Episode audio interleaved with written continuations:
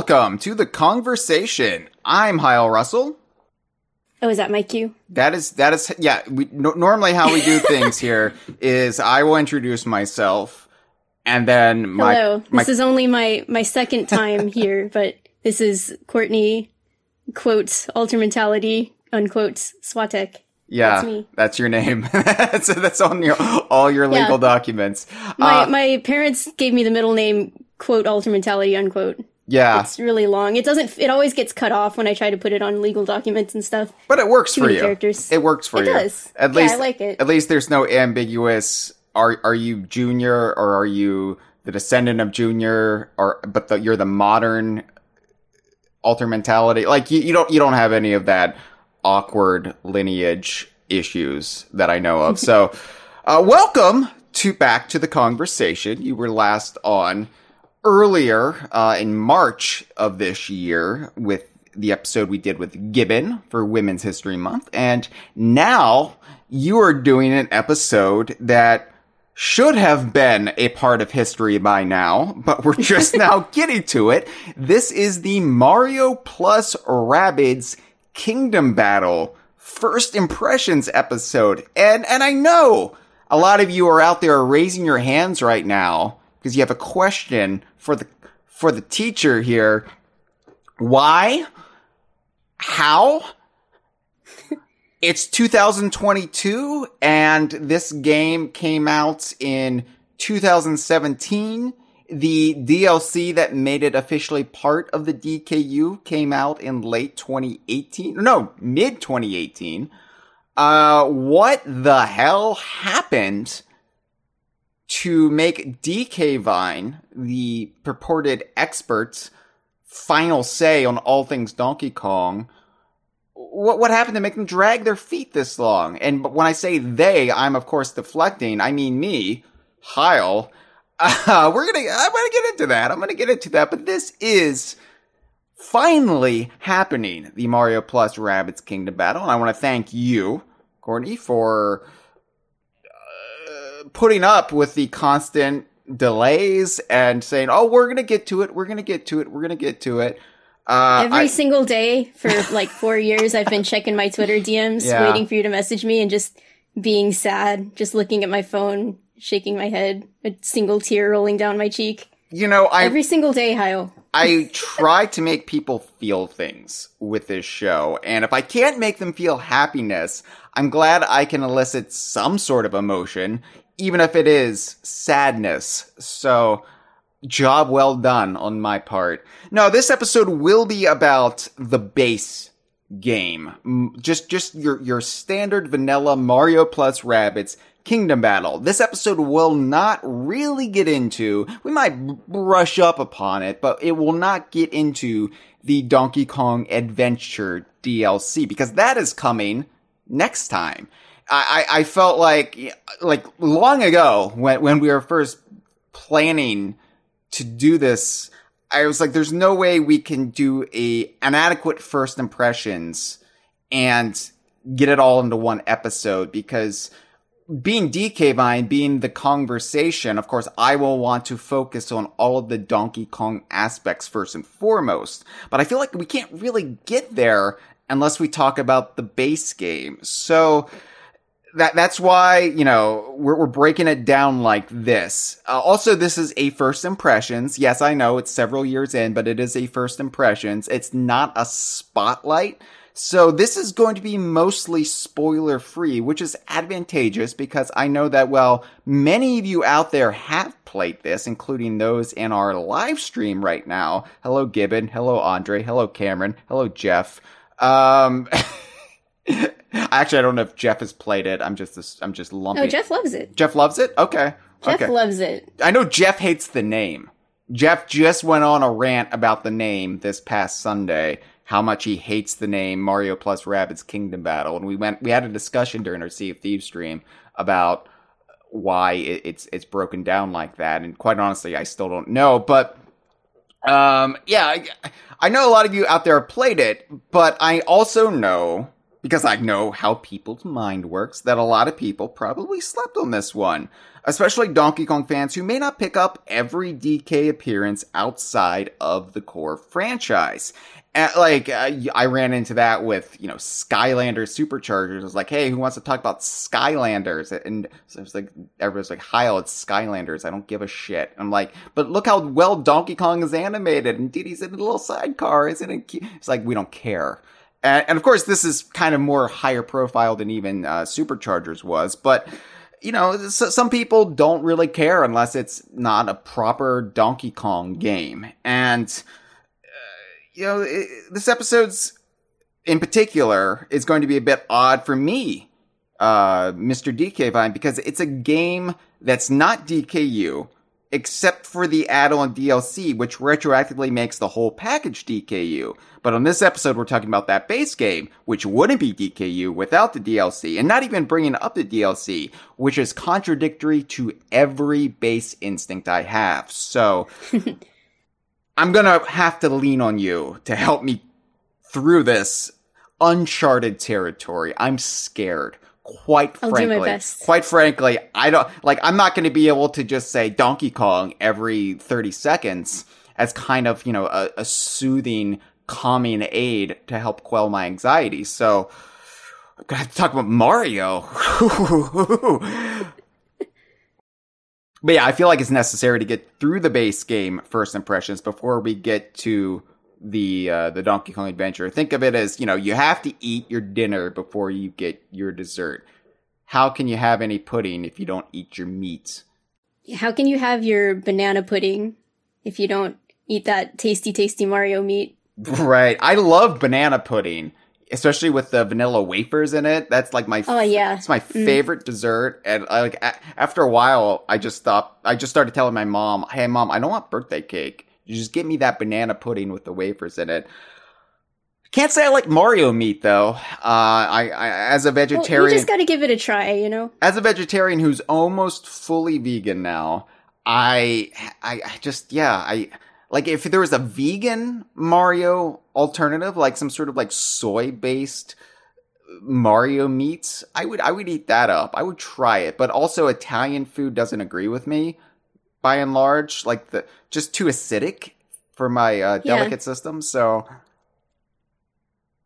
I mean, Mario's taken many forms. There is Paper Mario, so maybe there could be like a vegan Mario, like a the Impossible Mario. I thought you were just gonna tell me to eat paper. I was like, I'm not that kid in the back of the class eating paper.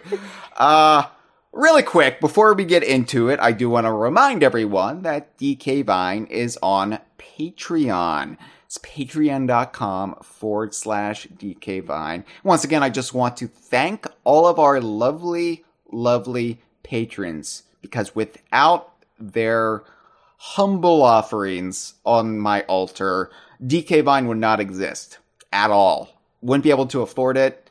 Uh, it, it would be beyond me. And uh, it keeps the lights on. It, it allows us, uh, you know, to purchase these games and talk about them and you know times be tough but the the fact that you all believe in the dream of Donkey Kong journalism fills my heart with joy. So thank you. Thank you all.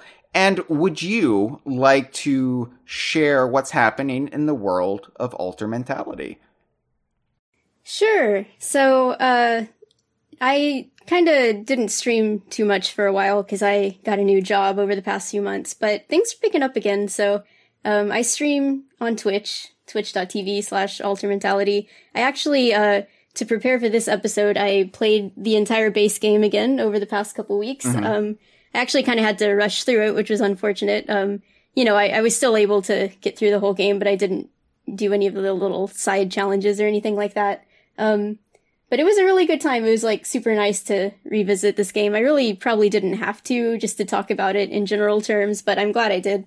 Um, so I stream pretty much whatever I feel like, but what I feel like often has to do with, you know, the rare fandom in general, Donkey yeah. Kong, because those are my favorite things. So, um, famously, every year I play Grabbed by the Ghoulies around Halloween, and I play Donkey Kong 64 101% in one sitting sometime Oh. in early December. Oh, It's a good time. I, not not not to the grab by the ghoulies. It, it was the one sitting 101 percent of Donkey Kong 64 that hurt me on the insides.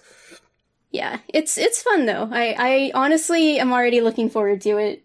You know, it's like five months away, but Yeah, it- um, and then oh, go on. no, I was just gonna say I'm I'm hoping it gets added to Nintendo with Switch Online Plus expansion pack soon.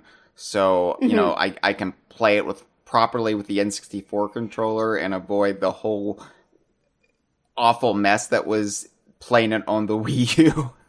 Mm-hmm. yeah. I am lucky enough to still have a functioning Jungle Green N64, which I got with the DK64 bundle back Oh, in nice. the day. So that's the only way that I will ever play it as long as it keeps working. You gotta, you know, have the full synergy of the translucent green console and controller and the yellow game pack and everything. And the expansion pack, can't forget. Right. I never got Um, that. I feel like a bad fan, oh. but I already had an N64 and I was like, I don't need a second N64 that's called Jungle Green, but it's more translucent than anything. Like it, it whatever, but I, I didn't need it. So I, you know, I didn't, I didn't get it. And, yeah. uh, I mean, that is the. I didn't have an N64. That was the one that my parents got for me back in the day, um, because I just didn't get an N64 until DK64 came out. And, you know, being the DK fan that I already was, that's just what they chose to get me. Um, so it just kind of worked out. mm, But okay, so besides that, um, so there's just a couple other things that I want to mention. So I have a webcomic that I think rare fans might enjoy. It's called, well, it's it's kind of a spin-off of my older webcomic, which has been on hiatus forever, but this one is called Heir of Silver Skull. It's uh, heavily inspired by DKC2 in particular. It's about pirates and uh, it's just very, I don't know, I, I like to think that the, the style seeps in. So if you like, uh, you know, animal people, well, the main character is like a pirate salamander guy, and I think that, you know, if you like cartoony characters that are also taken seriously, you'll enjoy it. You can check it out at thefourthcomic.com. And then the other thing that I wanted to shout out is that uh, if you go to the DK Vine forum, um, you can find a thread. I think it's in general DKU discussion um, called "A Donkey Kong's World," and that is the D and D campaign that I did with a lot of other conversation regulars um, over the past year. It just wrapped up recently, and I wrote up all the summaries for it um, and did some illustrations. So if you want to read like a very long but very good like communal DKU fanfic, if that sounds like your type of thing, you should check it out because I think it's great. And uh, Mitchell was our DM, and he did a fantastic job bringing it all together. So I, I have a question. yeah. What, d- does D and D stand for Donkey and Diddy? What what does that mean? It it should, but in this case, it stands for Dungeons and Dragons. No, So, I'm, yes, I'm it is- joking. I'm not that. I'm not that ignorant. I'm just. I, I I I play it up. I play it up because somebody has to be the Donkey Kong zealot, right? And and and I I just I I I play mean, it up. we have, yeah, we have to be clear about it. It, Yeah. it could stand for you know Dungeons and Diddy, which is maybe an interesting spin-off that Diddy could have sometime in the future, or Donkey and Dragons, which is just Shrek. Which I know you wouldn't really know anything about that, but the hell is Shrek? I was gonna say Donkey and Dragons. Well, you know there were there were the space dragons from Jungle Beat, and then of course you know Diddy met Smokey the Dragon, and then oh, but yeah, yeah, right, yeah. Oh well, yeah. So check all of that out, uh, and just don't do it while you're listening to this because we require your full undivided attention as we finally discuss Mario plus Rabbids. Should be equals Kingdom Battle because you think that's going to be like a, mathematical thing, Mario plus Rabbids. But no, it's just Mario plus Rabbids Kingdom Battle. And there's not even a, uh, a colon in that name, which is weird. Like, because, you know, I, I'm one who fights the colon in Tropical Freeze. I think it should just be Donkey Kong Country Tropical Freeze to be stylistically accurate with the rest of the series. Because it's not Donkey Kong Country 5 Tropical Freeze. It's Donkey Kong Country Tropical Freeze, a la Donkey Country Returns. I realize that's ugly to most people's eyes. It's like a Star Trek Into Darkness thing, which people hated. But I think if anything should have a colon, it should be Mario plus Rabbids colon Kingdom Battle, especially since we're getting a second one, Mario plus Rabbids Sparks of Hope. But there's not a colon in that one either. And I'm like, what, why, why no colon? And also, why the plus? Why isn't it an ampersand or at least a, an X, like, you know, like the cro- like the crossover thing you see so much these days. Why isn't it that? Why why is it Mario plus Rabbids? I don't know. It's weird. I don't. Do you have any yeah, it's insight a, it's on a bit unwieldy.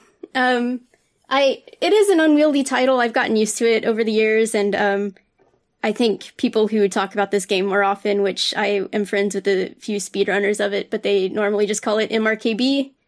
It's a nice little acronym, MRKB, and uh, I, I for a long time, even though I love this game, I, I kept accidentally calling it Mario versus Rabbids. yeah, um, yeah. E- even though he, you know, teams up with some of the Rabbids, so it's not just this wholly antagonistic, uh, you know, uh, relationship Mhm. with these these characters from another series. But it's fine. It, it is what it is. Like it, it's just one of those things where that's a weird name, and it took me a long time to get a handle on it until now. You know, I now I have it committed to memory. Mario plus Rabbids Kingdom Battle, but. Yeah, it, it gets really more complicated when we add Donkey Kong Adventure, a- and we have to like discuss. Oh, it's Mario plus Rabbids Kingdom Battle Donkey Kong Adventure, which of course I have in the Mario plus Rabbids Kingdom Battle uh, Gold. Gold Edition. Yeah, I've got it right here. Let me let me get it in my hand here because this is essential to understanding why it took us so long, or why it took me. Let me let me put the blame where it belongs. Why it took me so long to finally do this. So, I admit that this episode is not just long overdue, it's past the expiration date. It should have happened years ago. Now, the problem was, and this is just to the best of my recollection, because again, a lot has happened in the intervening years. There was a pandemic. I don't know if you knew that, but the problem was there's a very odd disparity between the different regions getting a physical edition with the Donkey Kong Adventure DLC. I'll say bundled with it, but it, you know, even when it's bundled in it, it's just this little sheet that has the the download code on it. So you know, it, it's not like it, it comes installed on with the game disc. It's the same game disc. It just comes with a little sheet that says, "Hey, you have the Donkey Kong Adventure DLC." But uh, they they also changed the packaging to reflect that it's the gold edition with all of the content, including a new story with Donkey Kong. And Europe got this announced, I think, before DK Adventure even dropped in June of 2018. So, because of that, because we saw it was coming out in Europe, uh, you know, Ubisoft's home territory, I guess. Ubisoft Milan is is the studio behind this, but the expectation was that we in the Americas would get it as well. And while I briefly toyed with getting the game and just downloading the DLC via, via the eShop, I was a late adapter to it, obviously, because I didn't get Mario plus Rabbids Kingdom Battle when it came out. So I figured the most hardcore DKU fanatic method would be to get the physical copy with Donkey Kong on the cover. That's what I had to do, right? All right. Well, the problem is, and I, I realize as I unspool this for everyone, I sound like a mad person. I sound like I, I, you know, belong in a institution. But the problem is that, well, the physical gold edition just never came out in the Americas, or at least it felt like that for a long time. Donkey Kong Adventure launched on June 26, 2018. So by the time we hit November, it felt like, okay, you know, we're, we're in the holiday shopping season. Maybe the Americas are just never going to get it. And then I considered buying Mario plus Rabbids Kingdom Battle on Natural, you know, I just just get the get the standard game case and just download Donkey Kong Adventure. But if I was going to go that route, I needed to get the best version, the most expensive, ludicrous version of it. And the game had released more than a year earlier in August of 2017, I believe. And so by that point, the collector's edition with the figurine of, of Mario, uh, of Rabbid Mario, of the soundtrack and the collector's cards was relatively scarce, at least in stores. Now, given that I just revealed recently that I paid 170 US dollars for the physical Killer Instinct 2013 collector's edition, you know, I'm more than willing to go the secondhand market if I had to and pay in, you know, absurd sums of money to, to get it. But, you know, I didn't feel like I was quite up against that wall yet where that would be necessary because there was still a little part in the back of my brain that said maybe the Americas will get the physical gold edition with Donkey Kong on the cover. Oh, and you might be wondering, well, Hyle, why didn't you just import the European version? You could have just played that on your Switch. It's not region locked. And and well, yes, that is true. I could have done that, but my OCD wouldn't allow it. I, I, I seriously struggled with this because I have the American version for all of my physical DKU games, even the ones that were barely released in the Americas, like, you know, It's Mr. Pants. So, push come the shove, if a DKU game only released in Europe, then sure, sure, I would import it if that was the case. But I kept holding on to hope that the physical gold edition with Donkey Kong on the cover would come to our neck of the woods. And if not our neck, then maybe, you know, lower abdomen or, or maybe our knees or, or wiggly toes. But finally, Courtney, finally in March mm-hmm. of 2019, it surfaced on this continent as a Costco exclusive.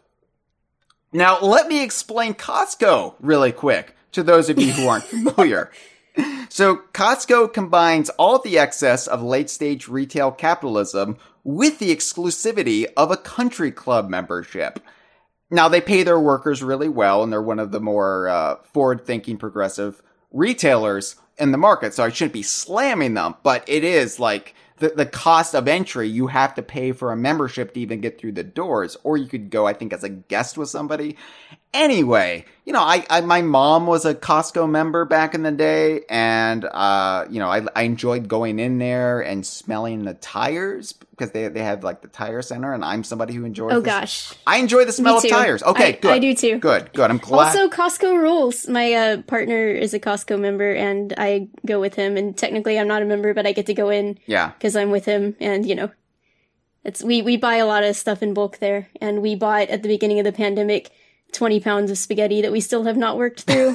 yeah, I mean, I, I don't actually have an issue with Costco. It's just in this one circumstance, Costco is probably the last place I would want the gold physical edition of Mario Plus Rabbids Kingdom Battle with Donkey Kong on the cover to surface because yeah, I'm not a Costco a member. Weird. I'm not a Costco member, and, I, and so I like had to consider: Am I going to pay for a Costco membership just to get this? Now, fortunately, my mother-in-law was a Costco member, and it allowed me to use her membership illegally to access their website store, order my fucking Donkey Kong game, and have it shipped to me. And and believe me, it was awkward going to her and explaining this because I just had to go through the, the whole preamble I just gave the conversation audience. I'm used to being the buffoon on my podcast. It's a bit odder to go to your extended family and being like, um, there's a Donkey Kong game that I really want, but Costco has the version with Donkey Kong on the cover, and that's the version I need. And can I take your membership card, please?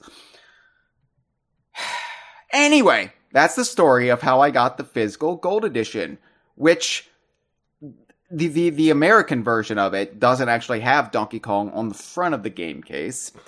Uh, it does have his name on the bottom. It says includes a new story with Donkey Kong. It's got the Donkey Kong logo on it, and uh, Donkey Kong does appear on the back. It's got the little render of him about to like fling the giant banana. So he's on there, really tiny, but he's on there.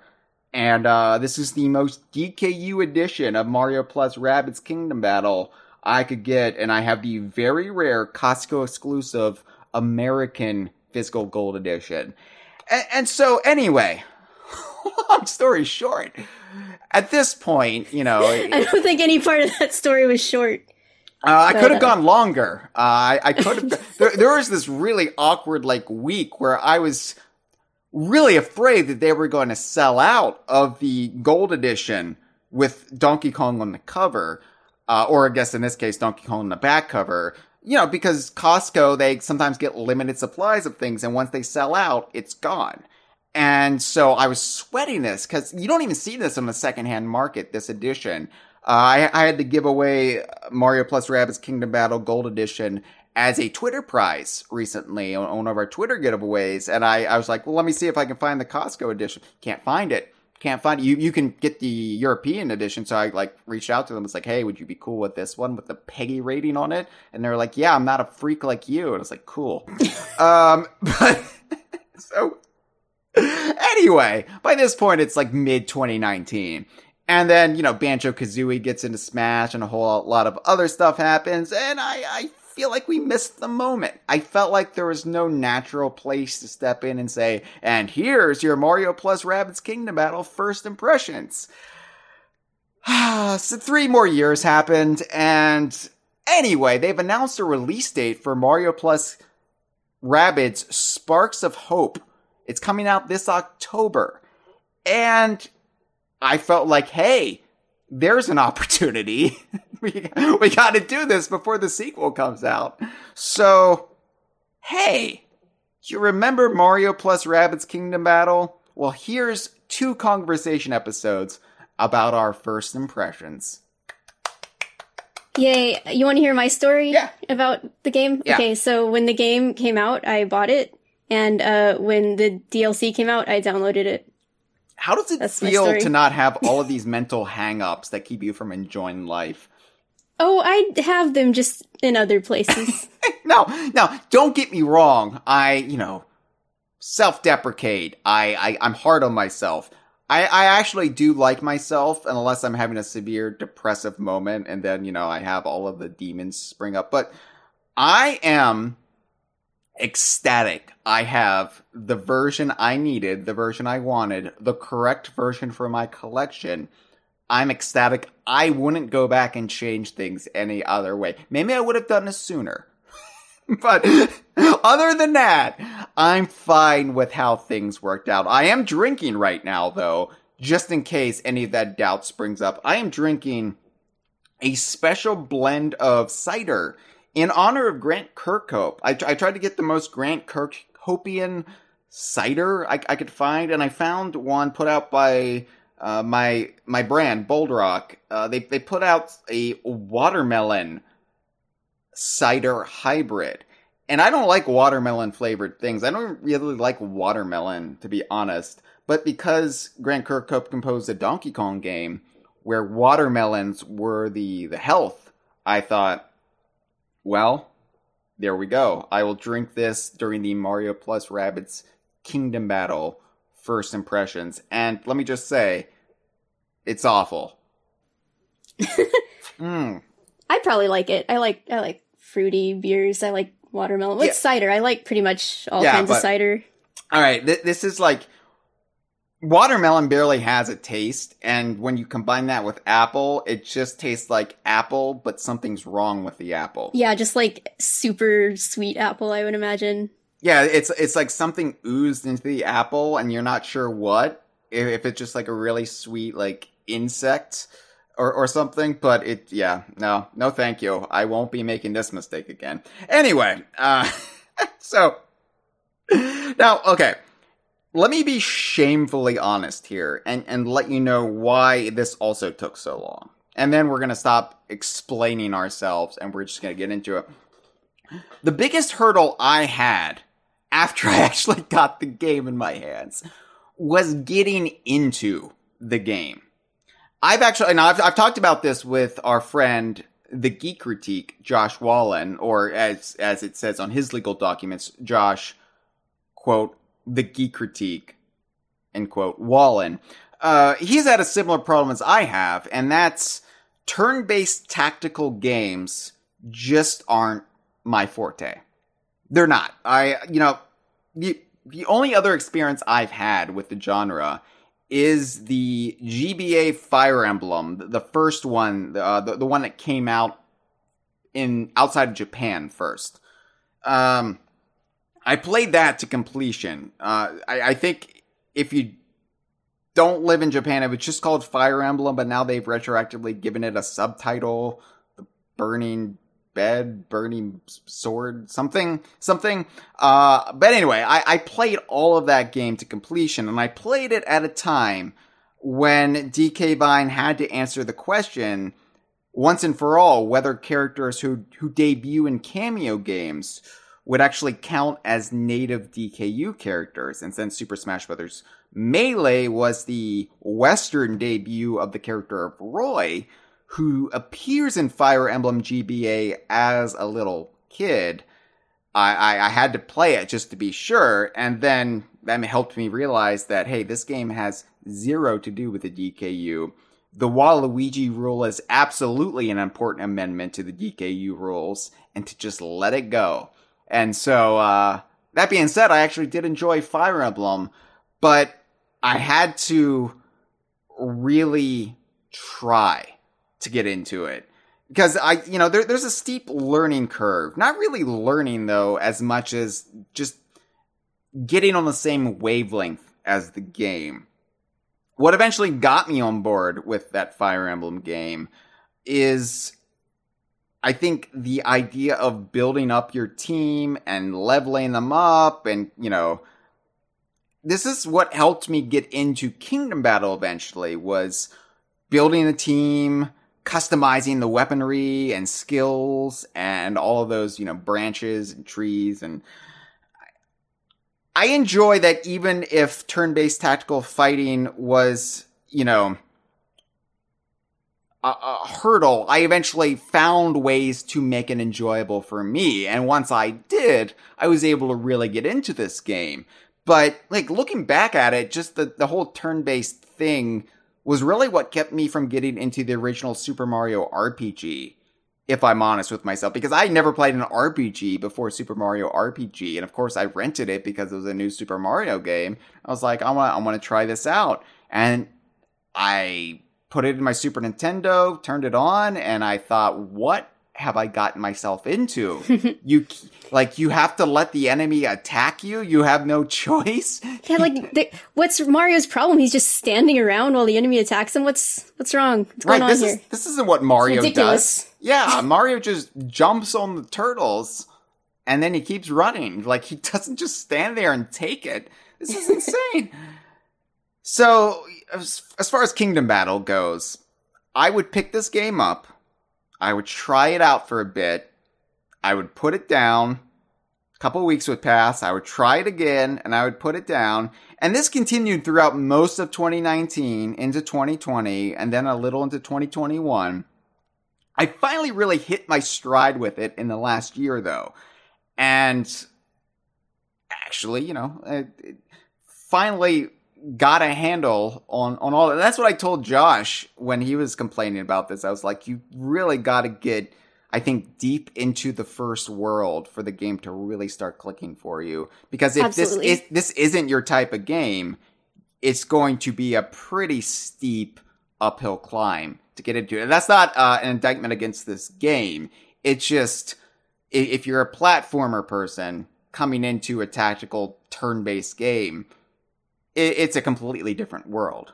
Yeah. I mean, so like most platformers, I mean, obviously in stuff like Banjo Kazooie and DK64, you learn moves as you go. But I mean, in most platformers, you get the gist of it like immediately and right. it never really changes the fundamentals. But um, the thing about a lot of RPGs or tactical games is that like you have to play for like hours before you start really like getting into the meat of the gameplay and all the different options that you have. And that's where it starts like really clicking and being fun. So it, it can be a, a big ask to like, you know, just, hey, you just gotta play it for like several hours before you start really enjoying it. But I mean, that's just how it is. right.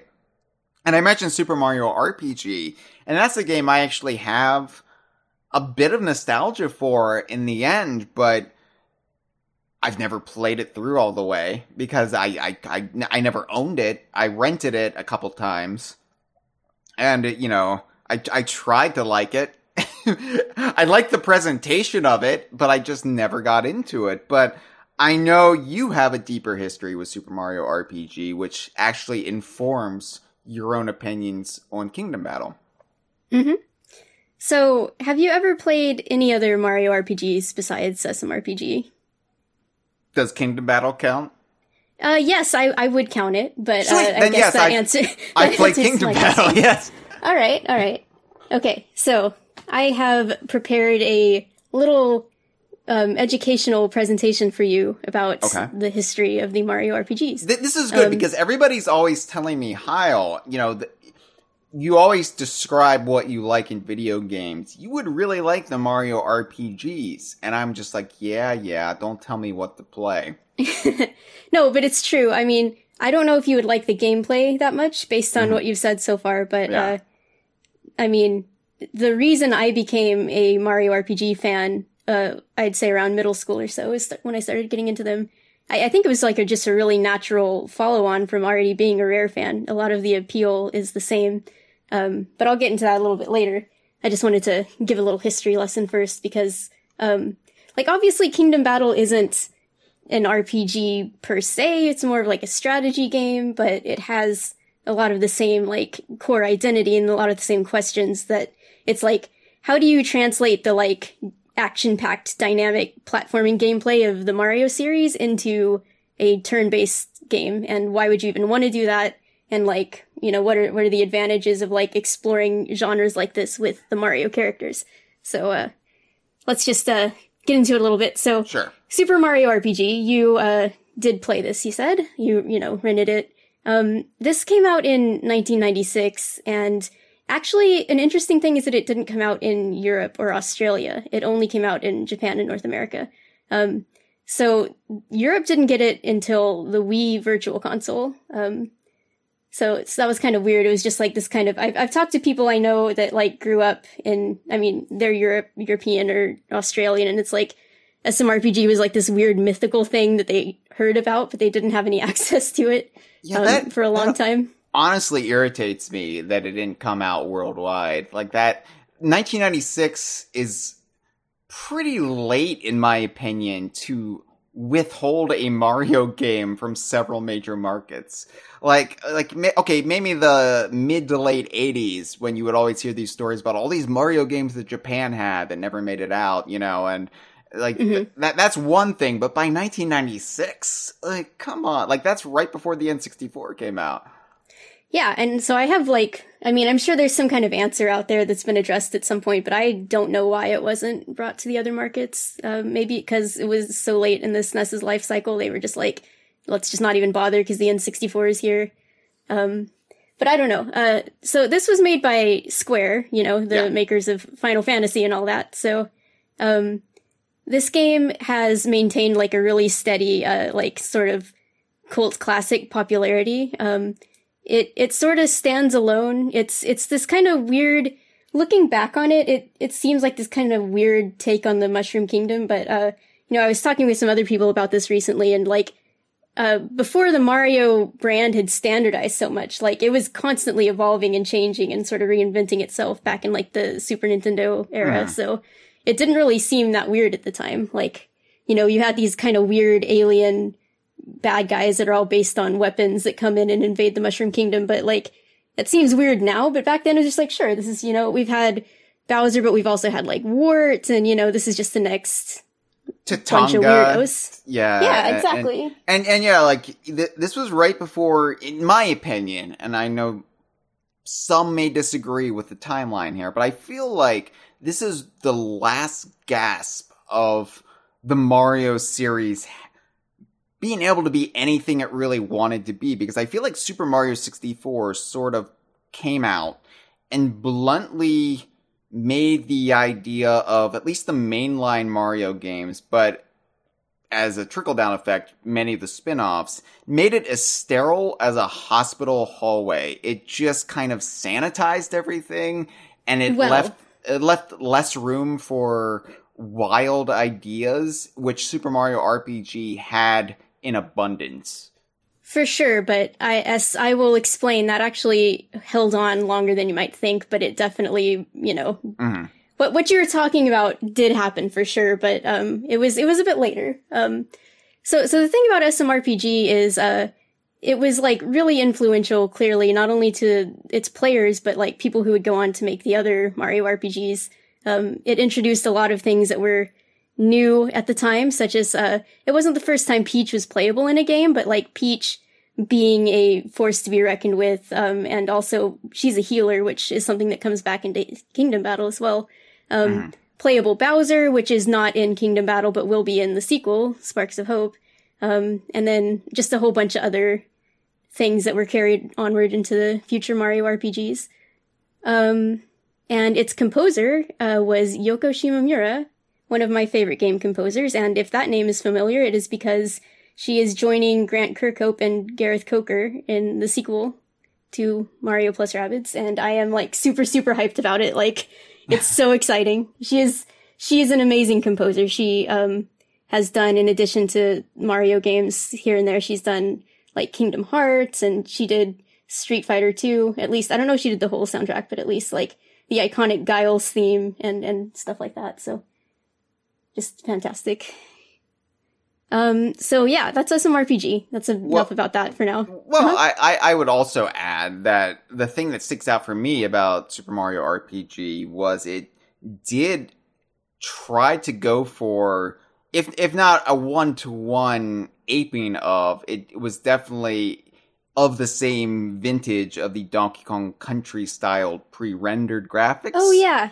In Um, fact, yeah, I forgot to say this, but there are actually some DKC references in the game. Oh yes. Uh, there is there is even there's like some characters that look exactly like Donkey Kong that are enemies. Yes, so there Um, there is uh, Chained Kong and Gorilla G U E R I L L A, and of course I saw Chained Kong in a screenshot Nintendo Power before the game came out, and I was like, oh my god, is Donkey Kong in this?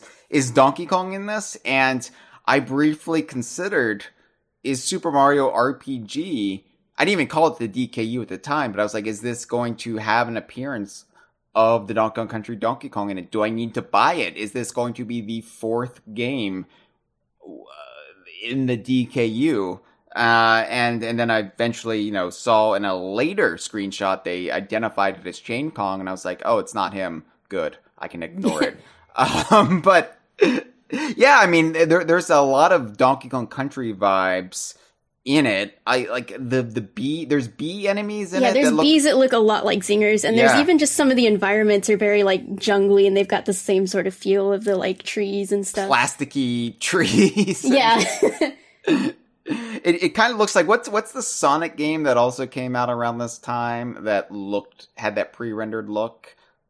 Uh, I Um, don't know. I'm sure someone can answer that. Josh would be able to answer, but he's not here. But yeah, but it, it, it reminds, especially the isometric kind of view, reminds me of that. But uh, yeah, I mean, it it felt very much of this Sonic era. 3D Blast. Sonic apparently. 3D Blast. Okay. Um, but yeah, this like 1994 to right up to the release of the N64, this was the look of hit games, and I, I Mhm. appreciate that that Mario got touched by it because you see those.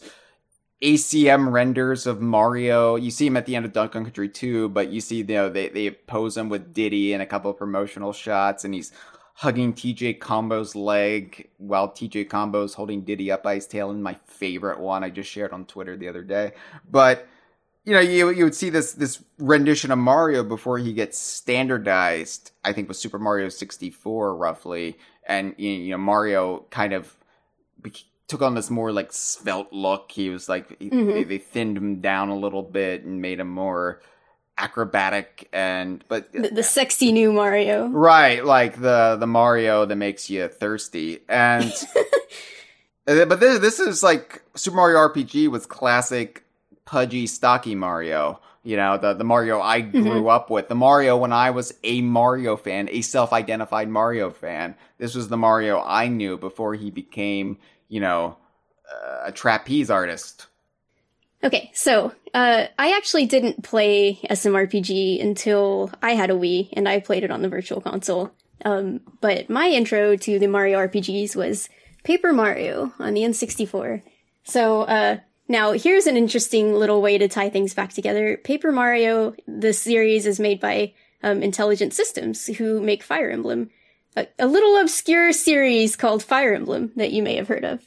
Um, yeah, and I, I, yeah. I, have at least heard of one of those. the The only one I've played, but but uh, so here's the thing about Paper Mario. It is, I you know you probably aren't really tuned into the Mario drama, considering you didn't know that people were mad about Daisy not being in uh, Strikers, whatever. Okay, okay, okay. Uh, so so I I am tuned in enough to know what my uh, my fellow DK Vine staffers talk about. So occasionally mm-hmm. I get some th- via osmosis. So I know a little bit about the drama of Paper Mario, but I'm not exactly 100% educated. So I, I could use the explanation. Right. So the thing about Paper Mario is uh, there have been six games now, and basically the series has completely changed its identity, and really the only thing it has in common with where it started out is the art style. Um, you know, it, it's maintained this like 2D on 3D, really cute, appealing look the whole time. Um, but the first game came out in 2001 on the N64, uh, and so what makes Paper Mario really unique among RPGs is, you know, a lot of RPGs, you play them and then like you just are getting more and more powerful throughout.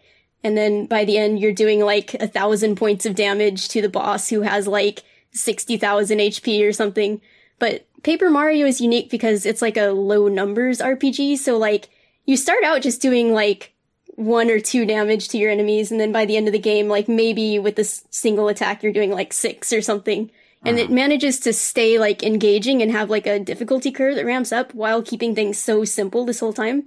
And, uh, people, I think, find that really appealing. Um, cause it, it like keeps things deceptively simple. Like, um, there's a lot of customization and a lot of different ways you can approach different battles while still having it never get like too like just a, a huge just blitz of numbers coming at you or anything.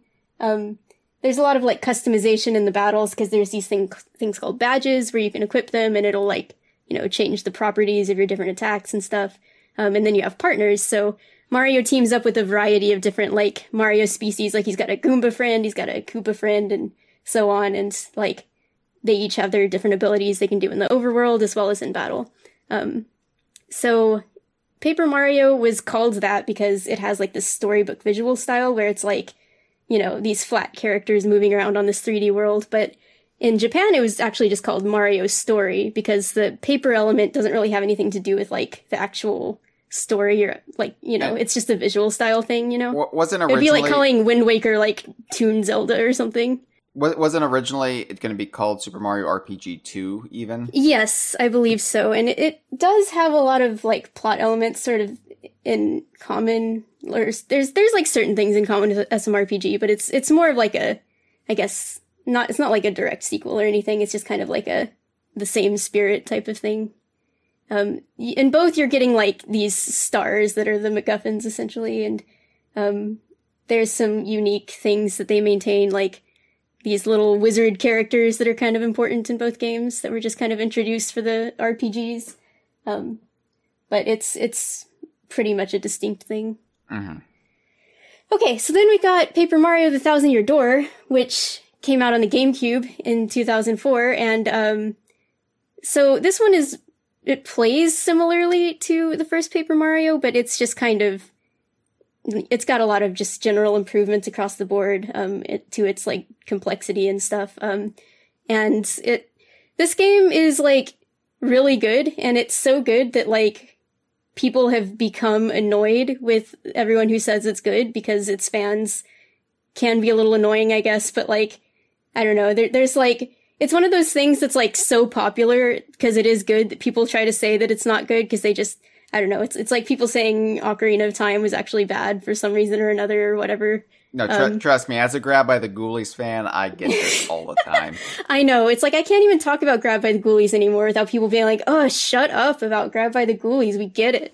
I know. But uh, that's just you know you just got to keep carrying that flag for what you love. Just don't don't ever give up. No Even matter if what it's people say. so mainstream, I know. I know. Yeah, I- my my opinions are so vanilla. I'm just um but yeah, so so TTYD is generally considered to be like the peak of the series. Um and then you get to Super Paper Mario, which is my favorite Mario game ever, uh, which makes me a freak. Um, this came out on the Wii in 2007, and at the time it was kind of like a weird. Well, it seemed like it was kind of going to be a weird spin-off because, uh, you know, all that great RPG gameplay I was just telling you about. Well, SPM just like is something totally different. It is like a puzzle platformer um, with very light RPG elements. So you, you level up and your like basic jump attacks and stuff do more damage as you go on throughout the game, but mostly it's like a puzzle platformer. Um, and you get to play as uh, Mario, Peach, Luigi, and Bowser. And uh, this game was like very divisive at the time because it was so different, and it remains divisive today. Um, what it maintains from the first two games is a story that is surprisingly like emotional and um this escalates it more than ever before. Uh it, it is like just a, a completely melodramatic story about love and romance and all kinds of stuff and i love it. It's it's like uh some people think it's a bit much but but i love it. Um the characters in this game are just like some of my favorite characters in games ever um but yeah, some people think that this game really doesn't even feel like a Mario game anymore because it's about like Mario and friends going to all these different weird dimensions and the art style is really weird and like geometric and stuff and a lot of the characters are just completely original weirdos that aren't even like Koopas or Toads or anything like that. Um, but I think it's great. So that's It's, it sounds refreshing from where things eventually go. Yeah, Mario so so like you were saying that you felt that the Mario series in the N64 was already starting to get clamped down and like you know a couldn't little be creative bit like anymore. like uh, uh, there there are degrees to which it got like you you would still get some original thought here and there like i i look at the first mario party game and and i compare that to the more recent entries and you just look at what they were allowed to do as far as establishing things in Mario's world versus how they have to rein that back in and like Mhm. oh we can't have these original characters we just need to have a a generic toad and a generic shy guy and you know um so yeah i mean i, I think super mario 64 was the beginning of that kind of uh, blandification uh but obviously it took uh maybe even a couple decades before it to really uh, take effect and and become a problem Yeah, so that creativity definitely held on in the spin-offs, at least the RPGs, for quite a while. Uh, but so, like I said, Super Paper Mario was this totally weird, just bonkers game that just happens to feature Mario basically, but is just doing whatever it wants. And then Nintendo said, that is enough of that, thank you. And, um, they made a game on the 3DS in 2012 called Paper Mario Sticker Star. Now, I'm- I'm- regardless, I'm uh-huh. laughing because I just uh remember hearing all the vitriol. Oh boy. I oh man. Okay, so like I said SPM was pretty divisive, but regardless of how the Paper Mario fan base felt about that one, pretty much everybody hated Sticker Star. Now, disclaimer, it does have its fans. There's there's dozens of them. Um there's there's Sticker Star fans out there. I know some of them. Uh but so basically not only did they like not really return to the original gameplay, but they basically stripped out everything that people found appealing about this series. So the dialogue was like greatly reduced. Like Bowser is in it, but he doesn't say a word. I don't think Peach says a word either. Um, and then like the story was very like rudimentary as a Mario story. Um, all the toads, they weren't allowed to have like hair and mustaches anymore. They all just have to be like the most generic looking, like male coded toads. Um, no, Right. no girl toads anymore except for Toadette.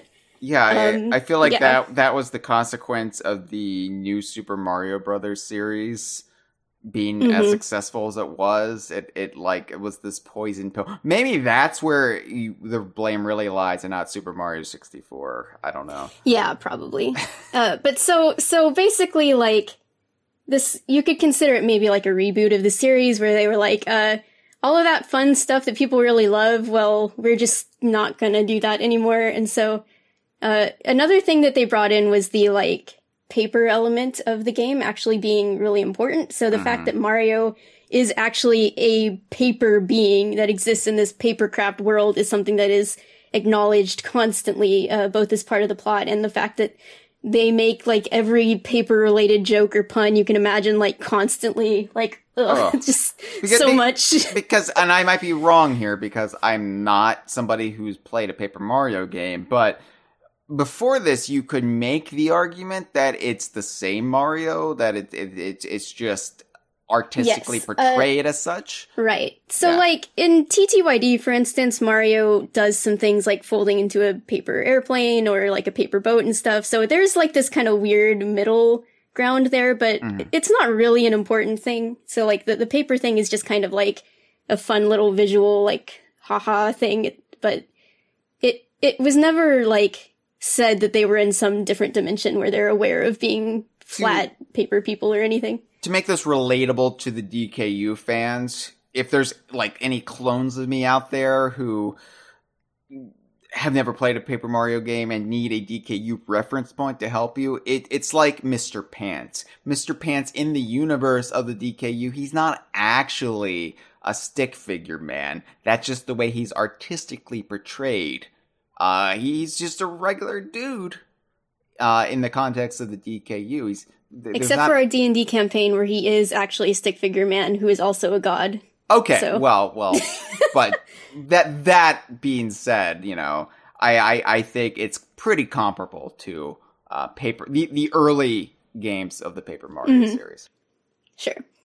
Okay, so like we've gone on the Paper Mario thing long enough. So so basically, they came out with another game on the Wii U in 2016 called Color Splash.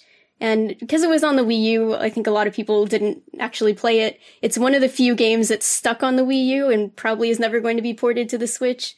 Um, a lot of people just think it's probably like Sticker Star 2.0, but I think that's a little unfair because I think uh, Color Splash actually has some really like clever writing and scenarios and stuff in it, but it still has all the same things where all the characters have to be as generic as possible and, you know, it's paper people dealing with paper problems, you know.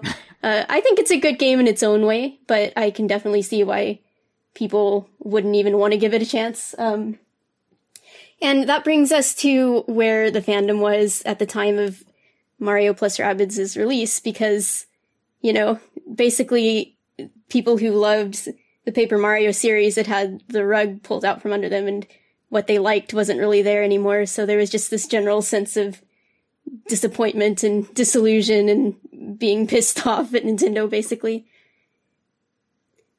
And uh, the the postscript is that in 2020 there was another Paper Mario game called uh, Paper Mario: The Origami King, which I kind of have a love hate relationship with, and a lot of people like it, but it's kind of just like this is what the Paper Mario series is now. It's paper, literally paper Mario, and uh, I mean it's it's good. It's an enjoyable game, um, but it's I don't think the series is ever going to go back to what it started out being.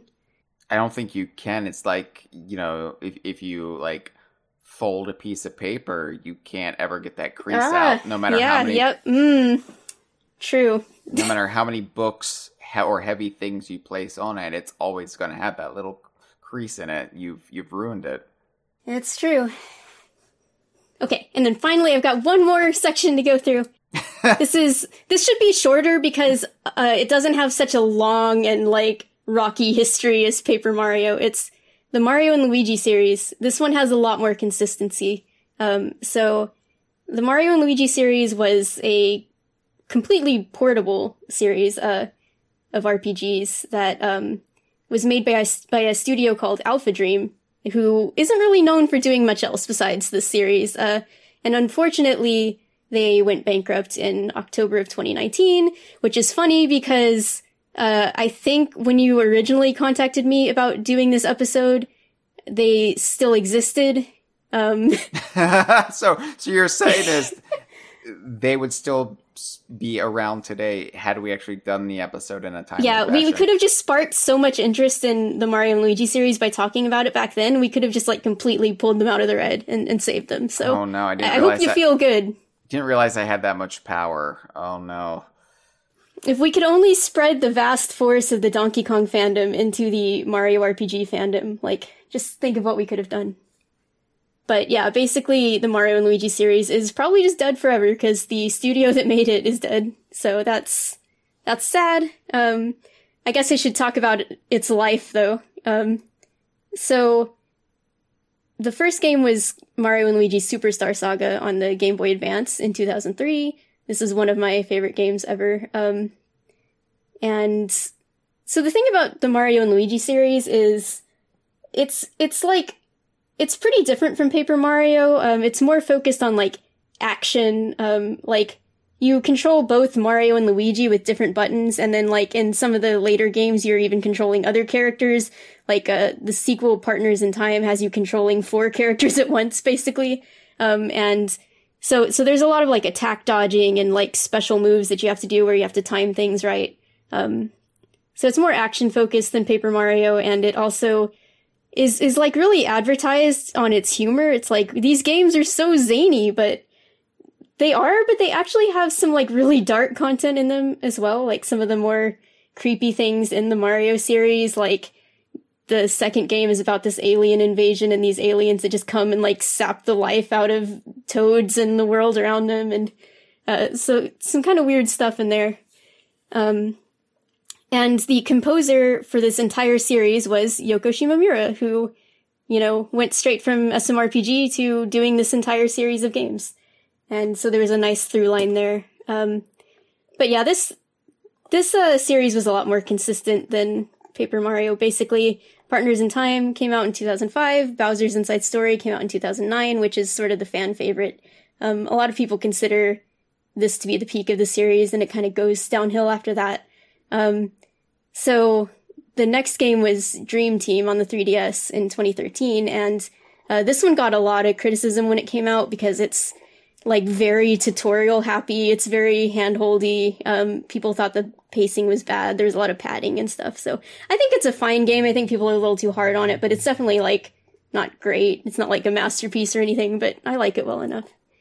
And then uh, Paper Jam, which was actually a crossover between the Mario and Luigi and the Paper Mario series at the worst possible time it could have happened because at this time they were already crossing over with like the sticker star version of Paper Mario, so it's just like a series crossover that no one was actually excited for at this point. And also, this um, is kind of like the point of no return as far as like as fully establishing that Paper Mario is canonically not Mario. He, he's some weird alternate. Yeah, like you were saying, um, yeah, so I actually, this is the only Mario RPG I haven't played, but from what I understand in the context of the story, like, Paper Mario and his whole universe come out of this magical book. So yes, it does firmly established that it's like a different reality. It's a different dimension. And then that begs the question if the Mario and Luigi, Mario and Luigi, are even the same Mario and Luigi, or if they're a weird alternate dimension version of Mario and Luigi, and then what is the real version of the character? Like, is it just the mainline Mario and Luigi? Like, ah, oh, it's.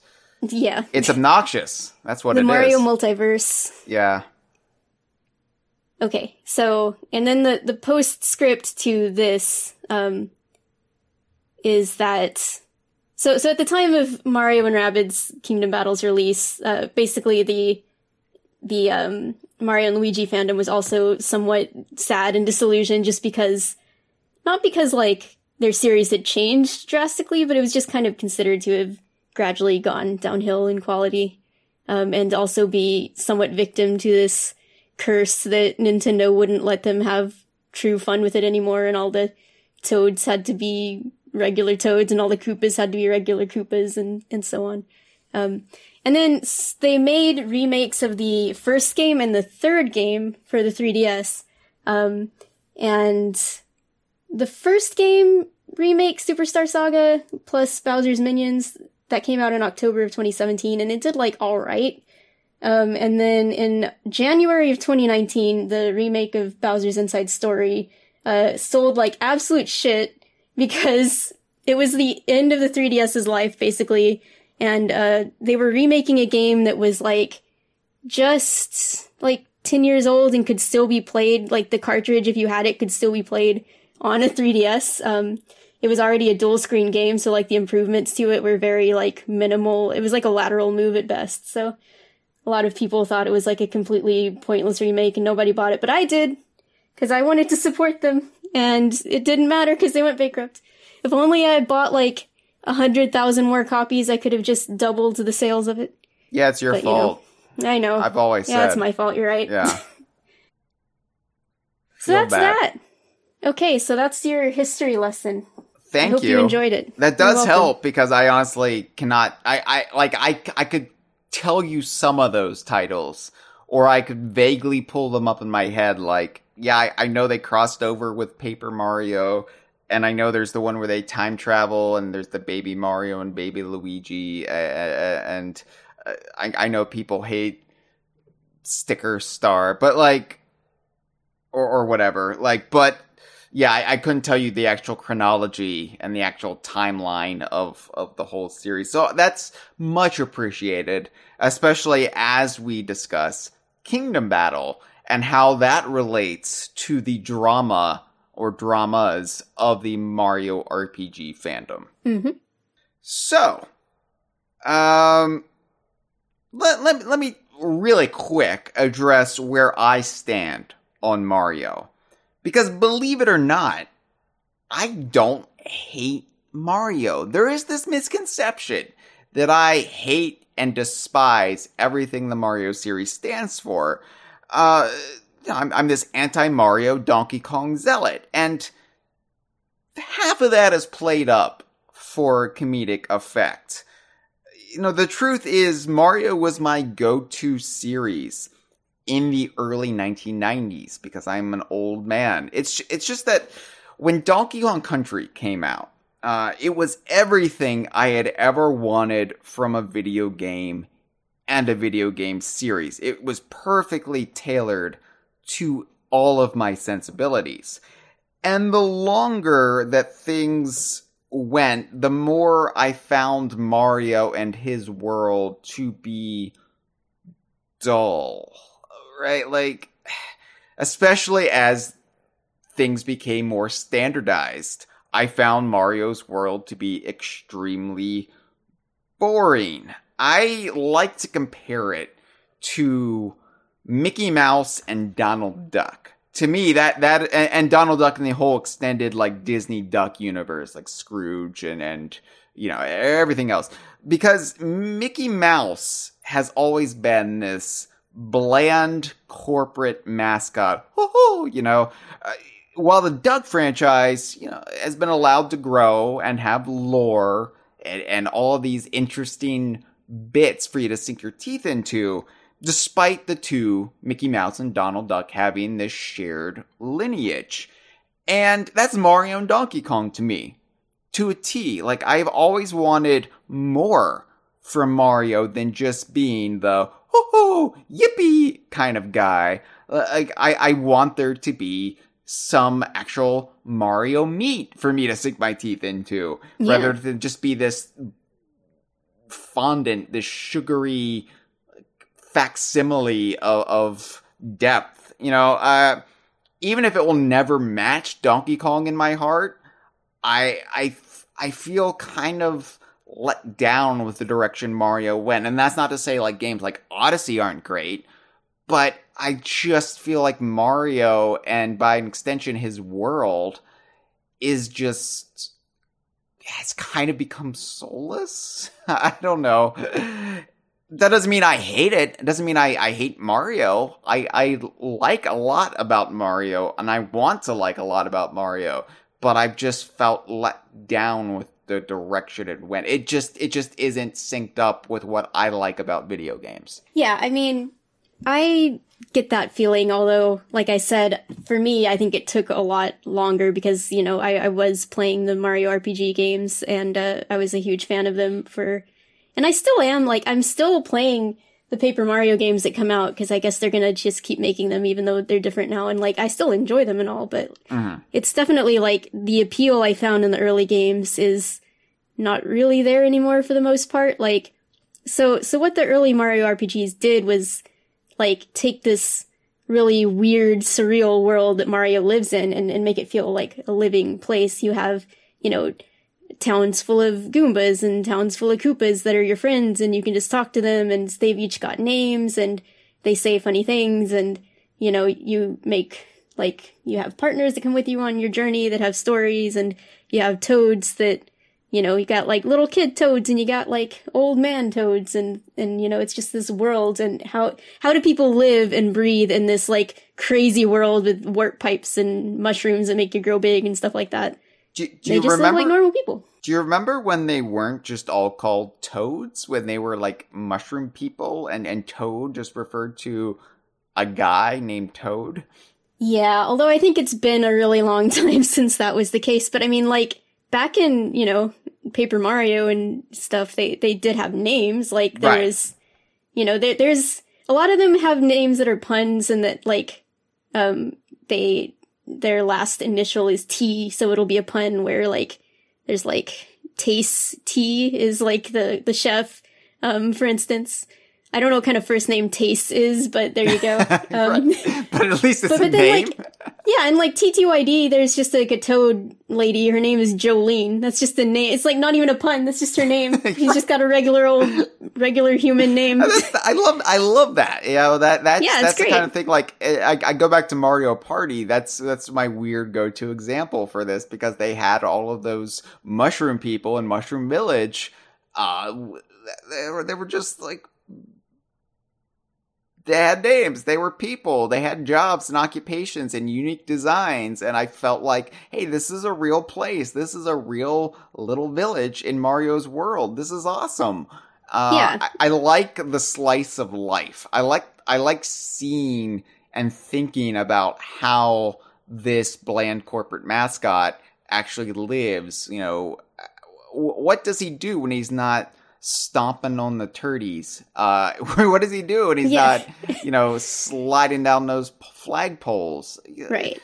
And I think that's the biggest thing. Like Dustin and I just spent four hours discussing Donkey Kong's home life, and I feel like that is something I did as a wee little kid watching the Super Mario Brothers Super Show and then playing the games. And I, I thought about Mario and Luigi as real people. And Mhm. I, as time went on, I got less and less of that. And it just became. Yeah, and not only yeah, not only did they the, the old Mario RPGs give insight into Mario and Luigi and like the mushroom world, but also like Bowser and what it's like to be a minion working at Bowser's castle a little bit. Uh, like Mhm. there, there were like these Bowser segments that were really fun. Um, they they've always the Mario RPG series has always given a lot of love to Bowser because he's such a potentially fun character. He can be intimidating, but also like really comedic at the same time. So. yeah. Um, but you know, n- I don't want to rehash Mario fandom drama, Mario RPG fandom drama, because like I said, like I, I am still giving the new games a chance and everything, but like as a just sort of example of the difference of where things stand now, like there is a major character in The Origami King, which came out in 2020, who is a professor who's a toad, and his name is Professor Toad. And I love him. He is, he is like one of my favorite characters in the game, but he does not get a name like Jolene or anything like that. His name is Professor Toad, and that's all he is. Right. That's all he's allowed to be. He's like a little Indiana Jones type guy, but he's also like kind of cowardly in a charming way, but, um, but yeah, he's Professor Toad. And granted, just- Professor Toad almost like I cracked up when I heard it because that's almost the level of like the the go to Rare joke of let's just have a really shitty name for a character and Yeah. then that makes it funnier, like you know Mr. Pants, um, Captain Bones. It just like it just totally lazy and and effortless and then that makes it just more charming. Professor Toad isn't quite up to that caliber because then it just makes you think about the other Toad and then the other Toad. Um, I guess is is Captain Toad canonically a separate Toad than Toad? I don't even Uh, know. I think so. we don't even know. Because I I uh, I have him in Mario Kart Tour. I I've unlocked Captain Toad, and I'm like, but are you? But who are you? I don't know. Uh, my favorite character in the Origami King is a uh, not Captain Toad. His name is Captain T Ode. That's as creative as they are allowed to get. Captain T Ode, Yes, Like- T dot O D E. but he's not Captain Toad. He's not Captain Toad because Captain Toad is from the past. He's like he was frozen, but he's like thousands of years old, basically. He's like frozen caveman lawyer. Okay. Yeah, yeah. All right. All right. So, as someone who wasn't really paying attention back when Mario plus Rabbids Kingdom Battle was announced, I it was, it was E E3 2017. Uh, and I, I was out there in Los Angeles. That was the year where it was just me and Cameron at the uh, the party house. And I, I remember when the game was announced, and a lot of people were talking about. I think we were in line to get into the Microsoft event when they Ubisoft did their thing. I might be mixing this up, but I remember people were just like, "Oh, oh, they're doing this. Grant Kirkhope's doing the music for it," and I was just like. Mario Rabbids? Uh, oh, okay. what, I wasn't really paying attention. All right, I should have been, but I wasn't. Uh, this was a full year before it became DKU. So, was there any controversy that they were doing this Rabbids crossover rather than say Rayman himself? Uh, you know, of which the Rabbids were spun off of the from the Rayman franchise. W- uh, Like where people were like, "Oh, Rabbids, ew." Was was there any of that stigma involved? Uh, so I've never really been into Rayman. I've played one Rayman game, and um, I actually did play Raving Rabbids on the Wii. Uh, that's not. I've played another Rayman game besides that, but uh, so I like half played Raving Rabbids because um, my parents got it for like me and my brother, but my brother was mostly the one who played it, and I like kind of played it a little bit, and I have like very vague memories of it, and they're honestly like looking back at it, it seems like the half formed memories I do have are like kind of like a creepy pasta or something because I just remember like Rayman being trapped in like a prison by the Rabbids and he's just like really depressed and you can just like walk around his prison room as Rayman and he just like looks really sad. Um, and then you play all these mini games and stuff. But like that was my entire experience with the Rabbids before this game came out and I honestly hated it. Like I thought that I did not enjoy the game at all. I thought the Rabbids were these like scary little freaks who were like disgusting and crude and screamed a lot and I did not like them. Um, so when I heard about this game, and I heard about it originally from like leaks basically before it was officially announced, um, I was like, this sounds like it's probably going to be terrible, but because I'm such a big Mario spin-off fan and because Grant Kirkhope is doing the music, like I just got to play this shit show and I got to just take one for the team and I'm just gonna like stream it and I'm just gonna put it out there for everyone who doesn't want to buy it themselves to enjoy. Um, so and this is all from just like the leaks and stuff, and definitely people were like also reacting similarly. Like, what is this? This is just such an insane idea. Like, who was asking for this? This is gonna be bad. But, but, um, when it was revealed at E3 officially, I was like won over instantly, just because like when they actually showed the game, it just looked so fun and appealing. And then you had that famous moment of Davide like crying because Miyamoto was there. And like, it was just so obvious the team was so passionate about it. And, and like hearing their little interviews and the gameplay previews at E3, like they had clearly put so much thought and love into every detail. And I was like, I just instantly went from like, oh, this is going to be uh, so bad it's good to like, this is going to be so good it's good.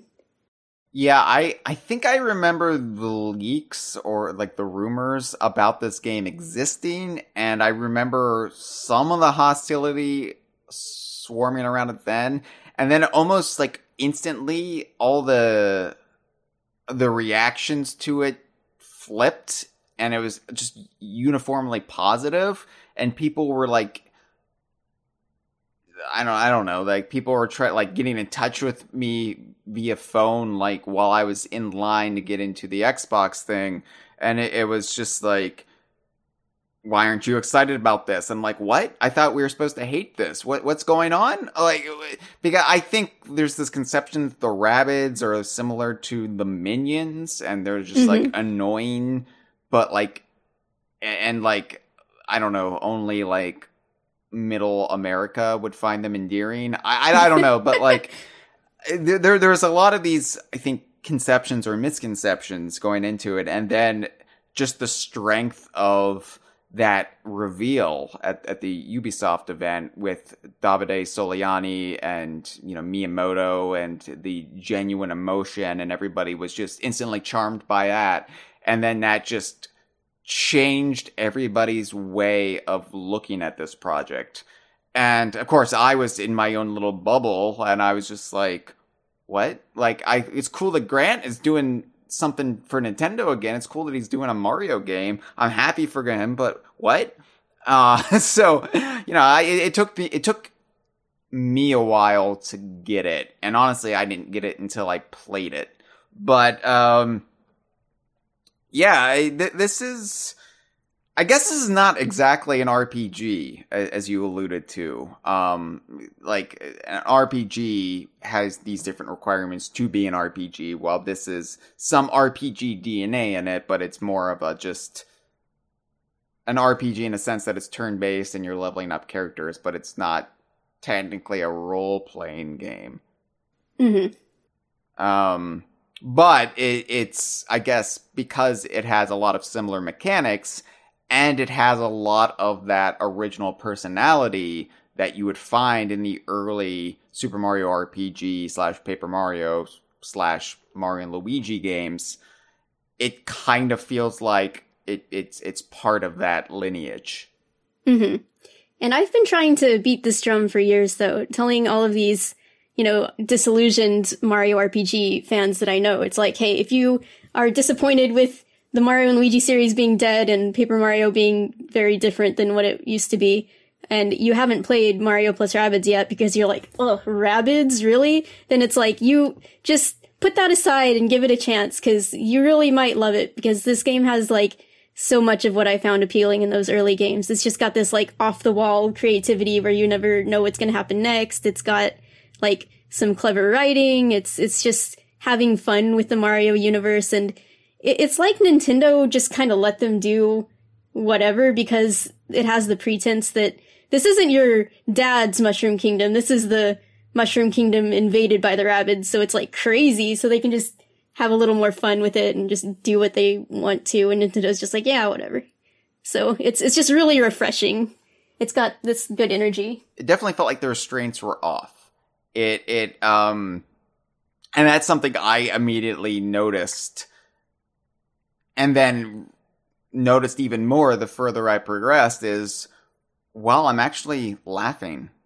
I'm I'm mm-hmm. I'm actually laughing with a Mario game. Like it's actually making me laugh out loud at some of the jokes that they got away with in a way that I don't feel like I ever really have with with a Mario game. Maybe if I had played, you know, some of the early uh, Paper Mario games or whatever, sure but I didn't. So, um, but I, I'm not used to this. I'm not used to being like charmed by a Mario game. Uh, mm-hmm. it, it, it, it was a new experience for me and I liked it. Yeah. So let's see. So I kind of went into this a little bit earlier. Um, but you know, it, it shares some of the the similar qualities with the other Mario RPGs, and one of those ways is that the characters kind of play a little bit of, of similar roles as they've you know showed up in the past. So Mario, um, usually in these games, is like the character that you always got to have because he's you know, the hero. So in like SMRPG, you can swap out your party, but there's like a, a line that I quote all the time because it's like explaining to you that you have to have Mario in your party, but the way it says that is Mario must always fight. So I don't know that that phrase is just stuck in my head for like years. Mario must always fight, and that's that's the case with Kingdom Battle as well. You've always got to have Mario. I'm, um, I'm, I'm just picturing Mario in this like old timey boxing poster, like shirtless and just holding up his fist. It just says Mario must always fight. Yeah, exactly. Uh, but that's actually not the case in the sequel. It looks like, which is interesting. Um, mm-hmm. But another like gag that was very common in the Mario RPGs was like everyone knows and loves Mario, but like people don't know who Luigi is for some reason, and he just always gets like dunked on. And there's a little bit of that in this game because like Beep-O doesn't know Luigi's name. He calls him like Lewis or something at first. yes, um, yeah. But it actually is kind of cute because Rabbid Luigi looks up to Luigi so much, and so it's it's nice that Luigi gets at least a little respect from somebody.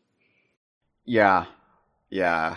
The the the the, the roles that all the characters played were really perfect in this game, and and you mentioned like Rabbid Luigi. And, and I liked how Rabbid Luigi was almost reminded me of like the Buster Bluth of the gang. He was just so like I, I, I don't, Luigi. I, yeah, he's my precious son. I love him. Oh, like yeah, I, I, like he's he's just like the runt of the litter, and uh, yeah, he's a little weirdo with his long sleeves and you know just running around what? sucking people with this vampire ability. yes, why? why is he a vampire? but I appreciated that, like that that was some something that could have gone wrong right, was making the Rabbid versions of the Mario cast just like like the Mario characters, but zanier. And mm-hmm. and they like they're different enough that they feel like wholly unique characters that maybe have some uh, attributes of their human counterparts, but just maybe like the more negative attributes amplified and like taken over the top to where they feel like they stand on their own.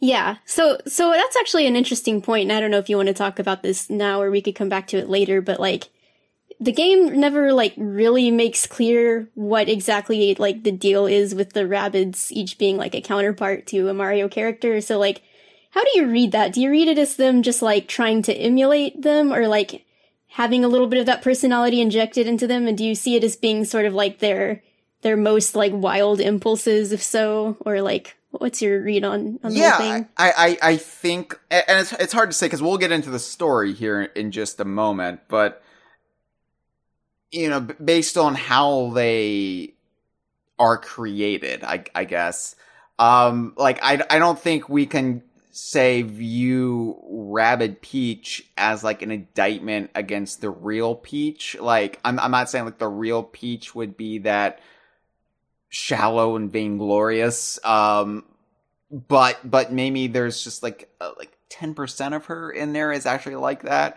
And and mm-hmm. when combined with the Rabbids id or I guess lack of it like lack of self-control, then then you've got like yeah, they're just like they're not bad necessarily, but they they are like completely if you are like this newly generated human being without years of experience or social niceties ingrained into you, you are going to probably be obnoxious. You're probably going to be somebody everybody wants to avoid. And I feel like that's what the Rabbid versions of these characters are is what if Peach never like what if she would just form instantaneously without any of the like royal schooling she's had to go through mm-hmm. or whatever? Yeah. And what if luigi didn't have all of these adventures? What if he was just like his, his neuroses and anxieties and you mm-hmm. know just pasted over this hyperactive uh rabbit creature? Uh you know i uh, that, that's the way i take it but i guess it's up to interpretation yeah, I think that's pretty much how I view it too. Weirdly, like, the, you know, the, the Rabbid character, the Rabbid protagonist that is most like their counterpart is Rabbid Cranky, which we will discuss next oh, time. Oh yeah.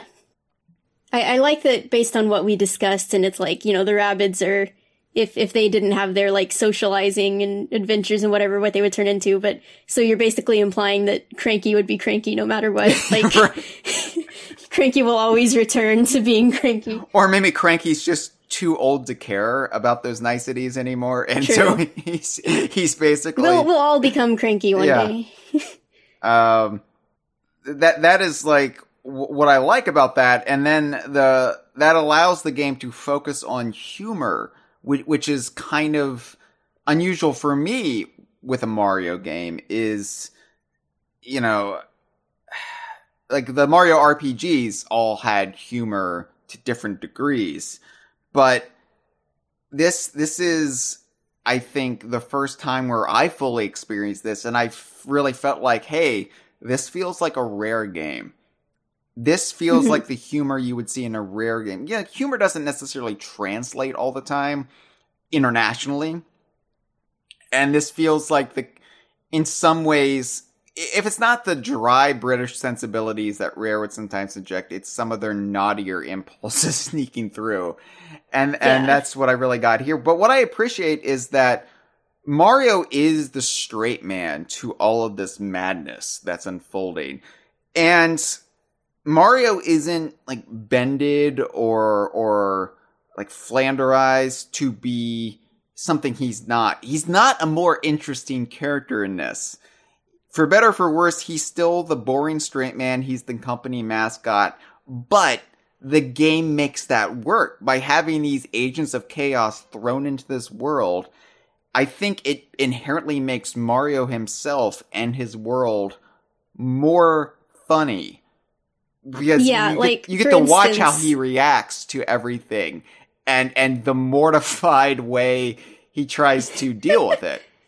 Yeah, like there's this uh this happens like I think during or right before uh the like second boss battle against the icicle golem. Uh-huh. Um but like there's this shot of just like Mario looking on and he just has this extremely concerned look on his face and like when that happened in the game in my replay that I just did, it just like hit me like a ton of bricks because I've seen that used as a reaction image like all over Twitter for like years now.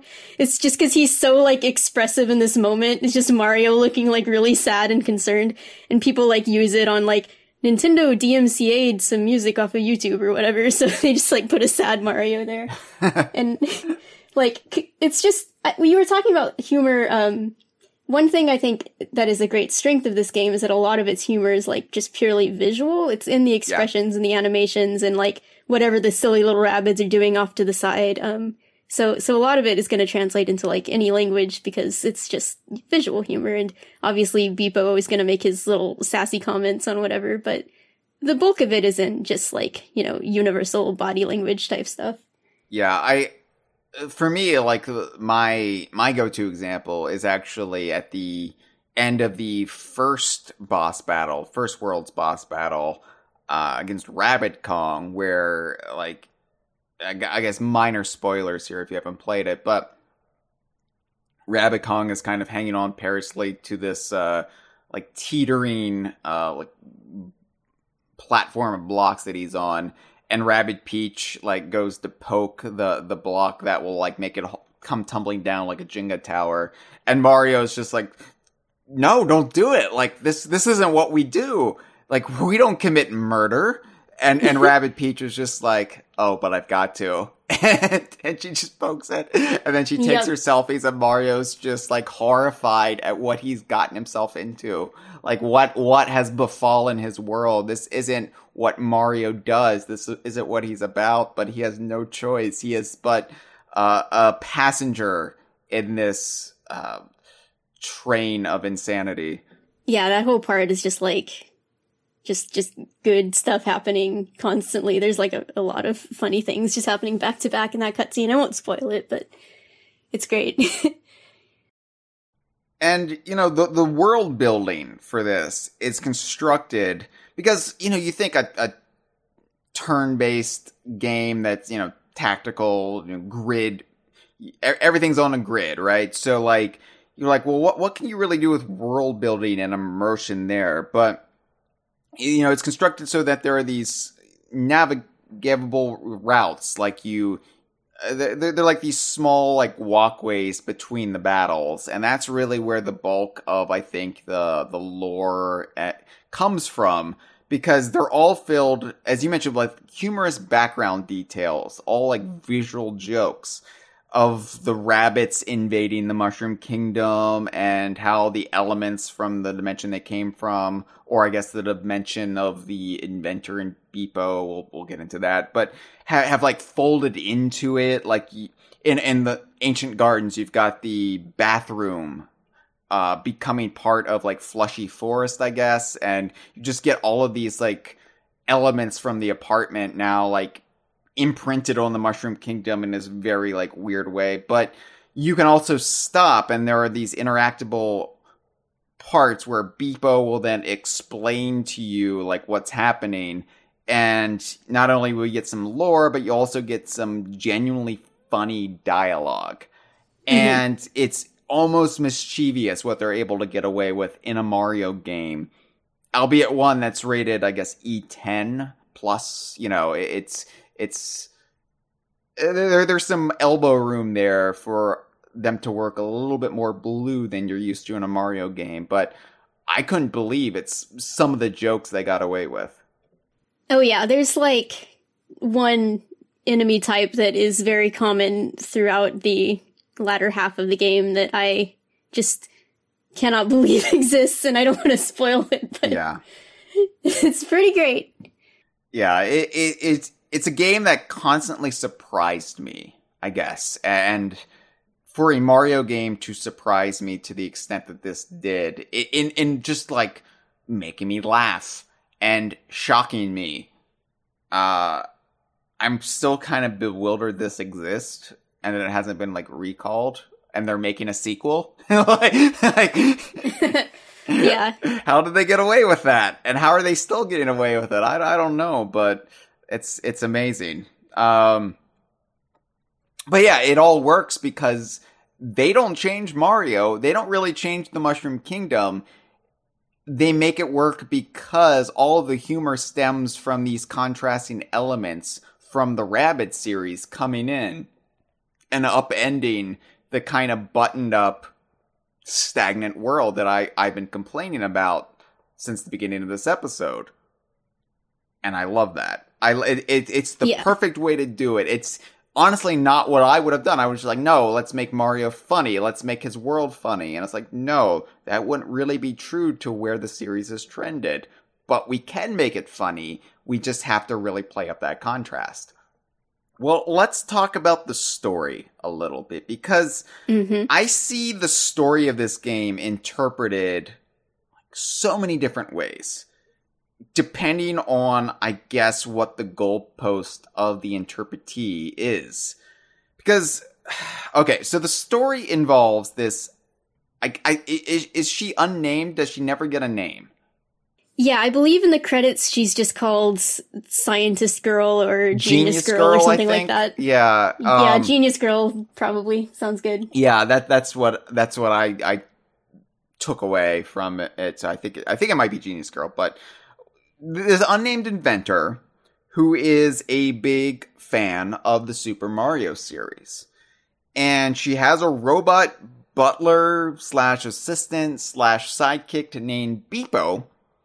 And, looks like a Roomba. Yeah, basically a Roomba. Yeah. And um, she's created something called the Supa Merge, which, mm-hmm. which is itself a merged compound word. But it's not super merge, it's Supa Merge like uh like a, like an accent like super um but okay she so so this this Supa merge can almost magically combine two items to create a new item um just mm-hmm. makes it a, a hybridization of of the two and um and then for some unexplained reason the Rabbids show up in their time traveling washing machine which having never played a Rabbid game and only played part of a Rayman game in my life, I assume this is a well established convention uh, yeah i know. it's established for sure. Some people in my stream were telling me it was from at least one other game so okay. this game didn't make it up.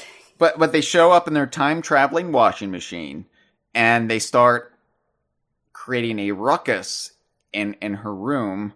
Uh, they they use the super merge to create Rabbid hybrids of the Mario cast because of all the Mario paraphernalia around the room, right? That that's what happens. Yeah. Uh, She's basically got little like amiibo type figurines. yeah, so so a rabbit combines with that and then forms this like funhouse mirror version of, you know, Mario and Luigi and Peach and Yoshi. And then the the Mario poster up on her wall gets lodged on the time machine. That malfunctions and opens up a portal into the Mushroom Kingdom. Mhm. So that's the story. A little bit more avant-garde than than you would see in some modern day Mario games, but I see so many fans trying to argue that this game isn't canon. Uh, much like the people who try to tell me that Super Smash Brothers isn't canon and we should just ignore it because it's not the real characters.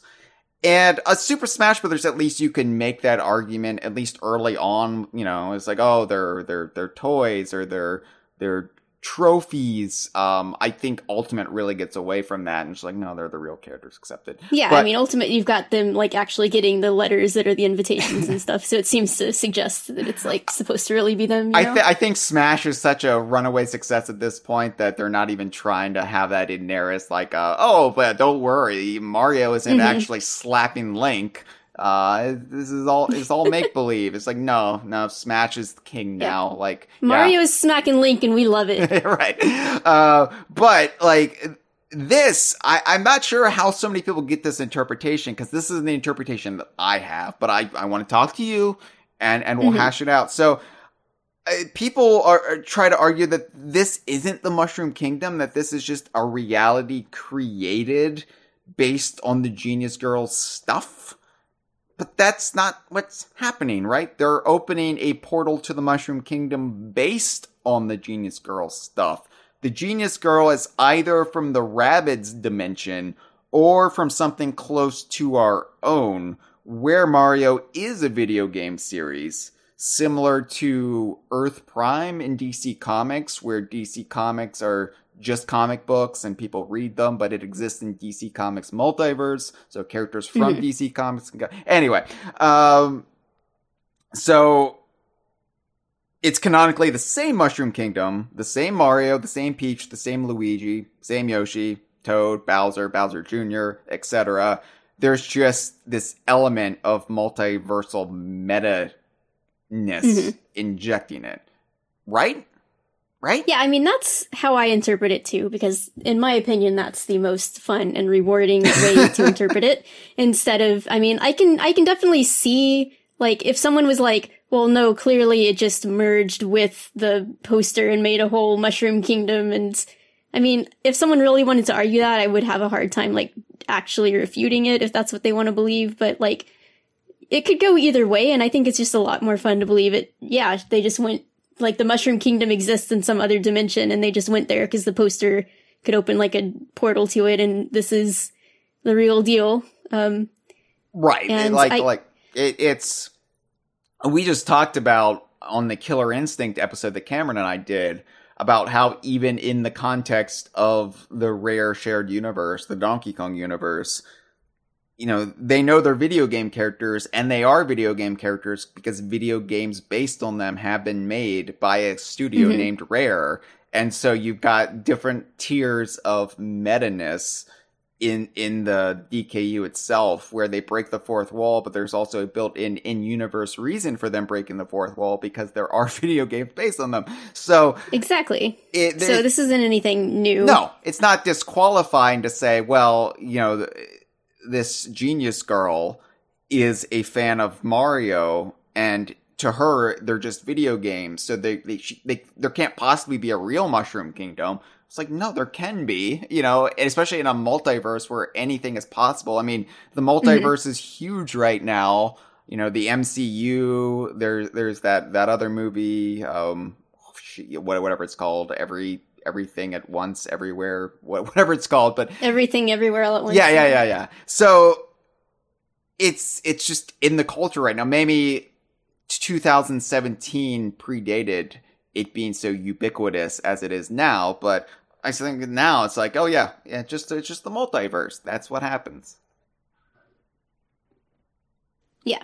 And Uh, yeah. I guess like people might think it's weird because this game ends with the rabbits just kind of it's not like they leave or anything. Like this game just kind of implies that rabbits just live in the Mushroom Kingdom now. They're just kind of there along with Koopas and Goombas and whatever. But hey, I like that. oh and, and I Donkey mean, Kong we're not going to see them. Donkey uh-huh. Kong Adventure picks up with that notion that yeah, they're still there, and Sparks of Hope implies that yeah, they're still there. You know, so Yeah. yeah, yeah. So we're maybe probably not going to see them in any game outside of this series, but I don't think there's anything wrong with imagining that, you know, maybe most of them go back and travel around the universe or whatever they do, but some of them just kind of live in the Mushroom Kingdom now, and that's just, you know, adding to its many, many species that already live there. well, a few of them did appear as spirits in Super Smash Bros. Ultimate, so Yeah. you know they they they've gotten around outside of this series, but yeah, I, I and I think a lot of people have trouble with this interpretation if it's the real Mushroom Kingdom because Donkey Kong Adventure establishes that Donkey Kong Island is in a separate dimension. And hmm pe- yeah. I love that. I know, I love it too, but there are people out there who don't like that. Uh, and they're like, no, DK, DK Vine can't be right about this. of all the things, they can't be right about this. And so they look for other explanations and, and we'll get into that next time. But yeah. I have a vested interest in saying, no, this is canon, damn it. This is everything I've ever wanted. Uh, all right. Let's talk about the original characters a bit, shall we? And I want to Mhm. start with the character that, outside of anything in Donkey Kong Adventure, means the most to DK Vine and the conversation. Of course, Rabbid Kong. Hmm So Rabbid Kong, he was a big part of the early promotional push of this game, right?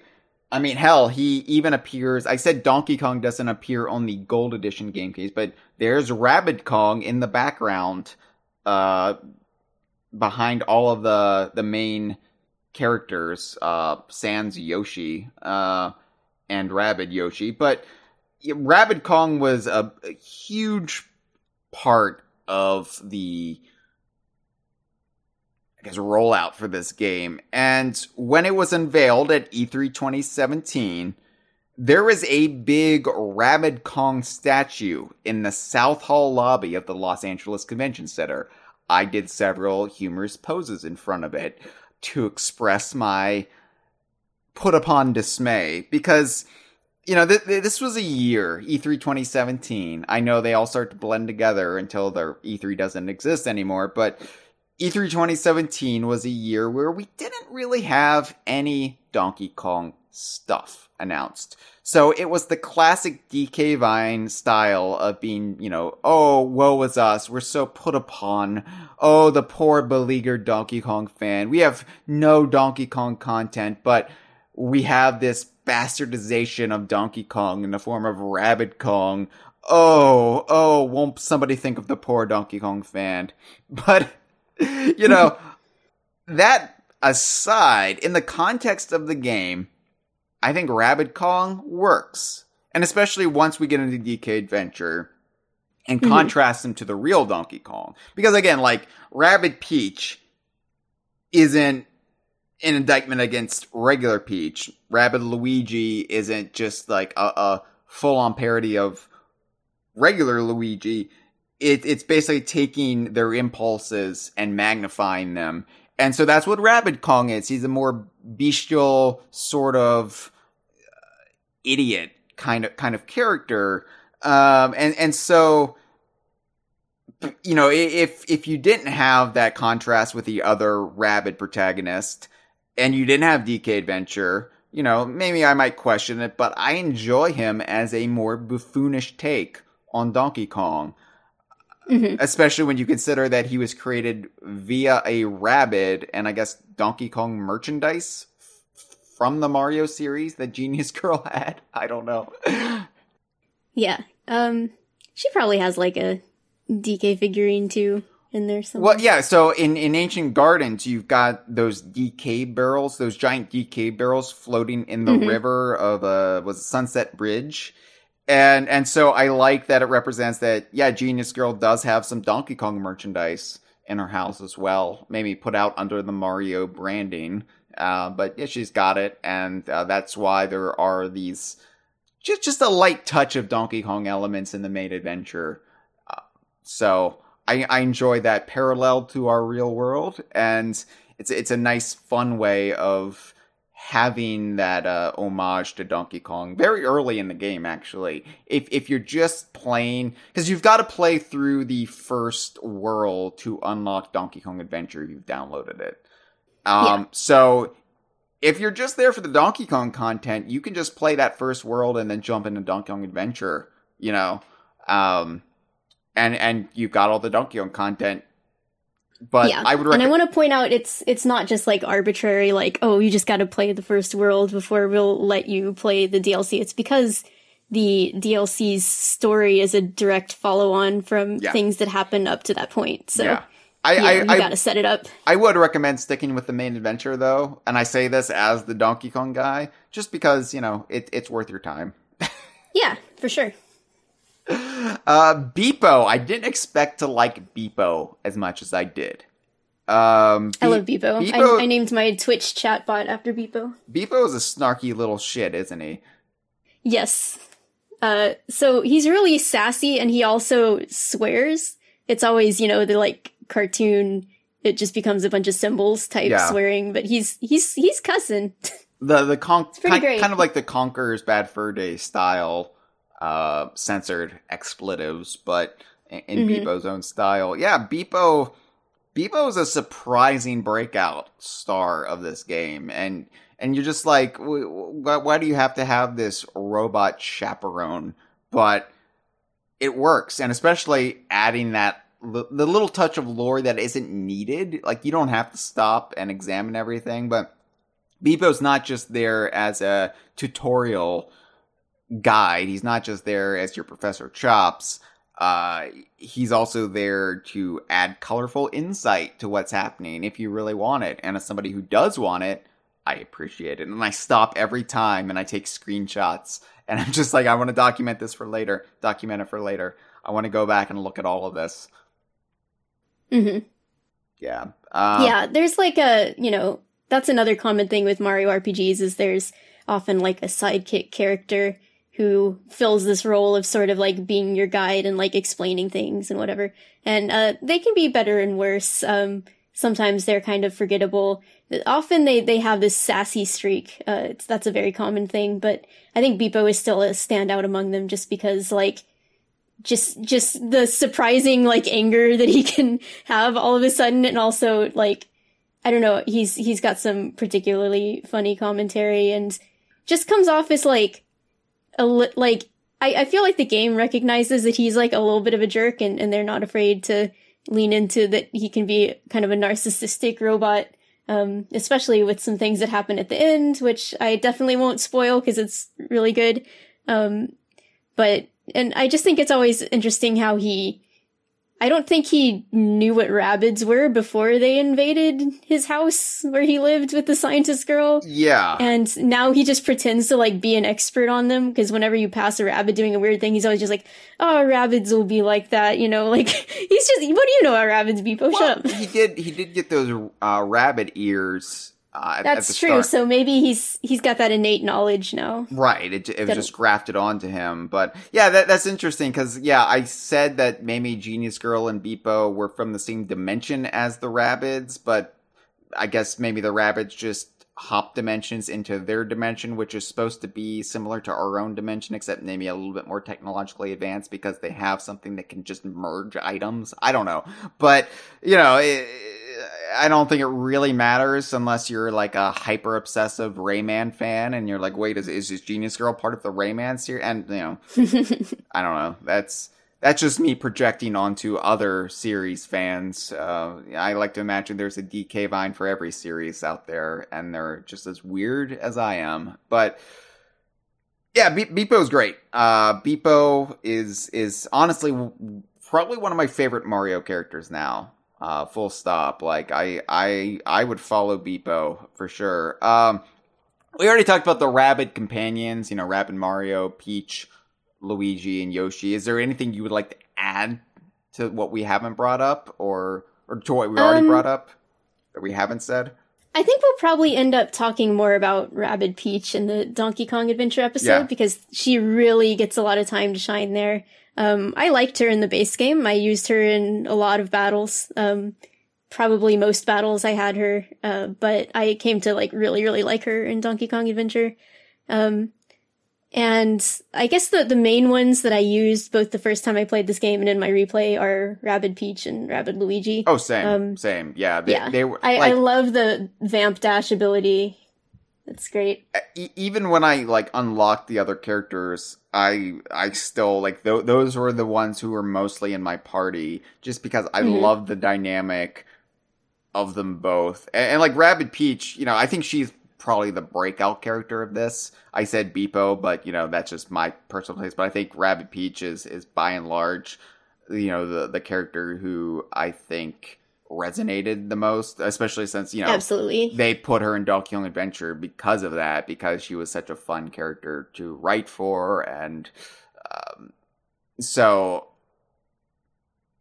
yeah. But um, yeah, she she's it, it's just fun to have like a character like this in a Mario game. She's always taking selfies and just like she feels like a very un Mario like character. It, it feels weird to have this in Mario's world. This this kind of a, a more modern trope, right? Than than Mhm. the stuff Mario plays with, which mostly you know is characters created in the mid 1980s and harken Yeah. back to even earlier than that.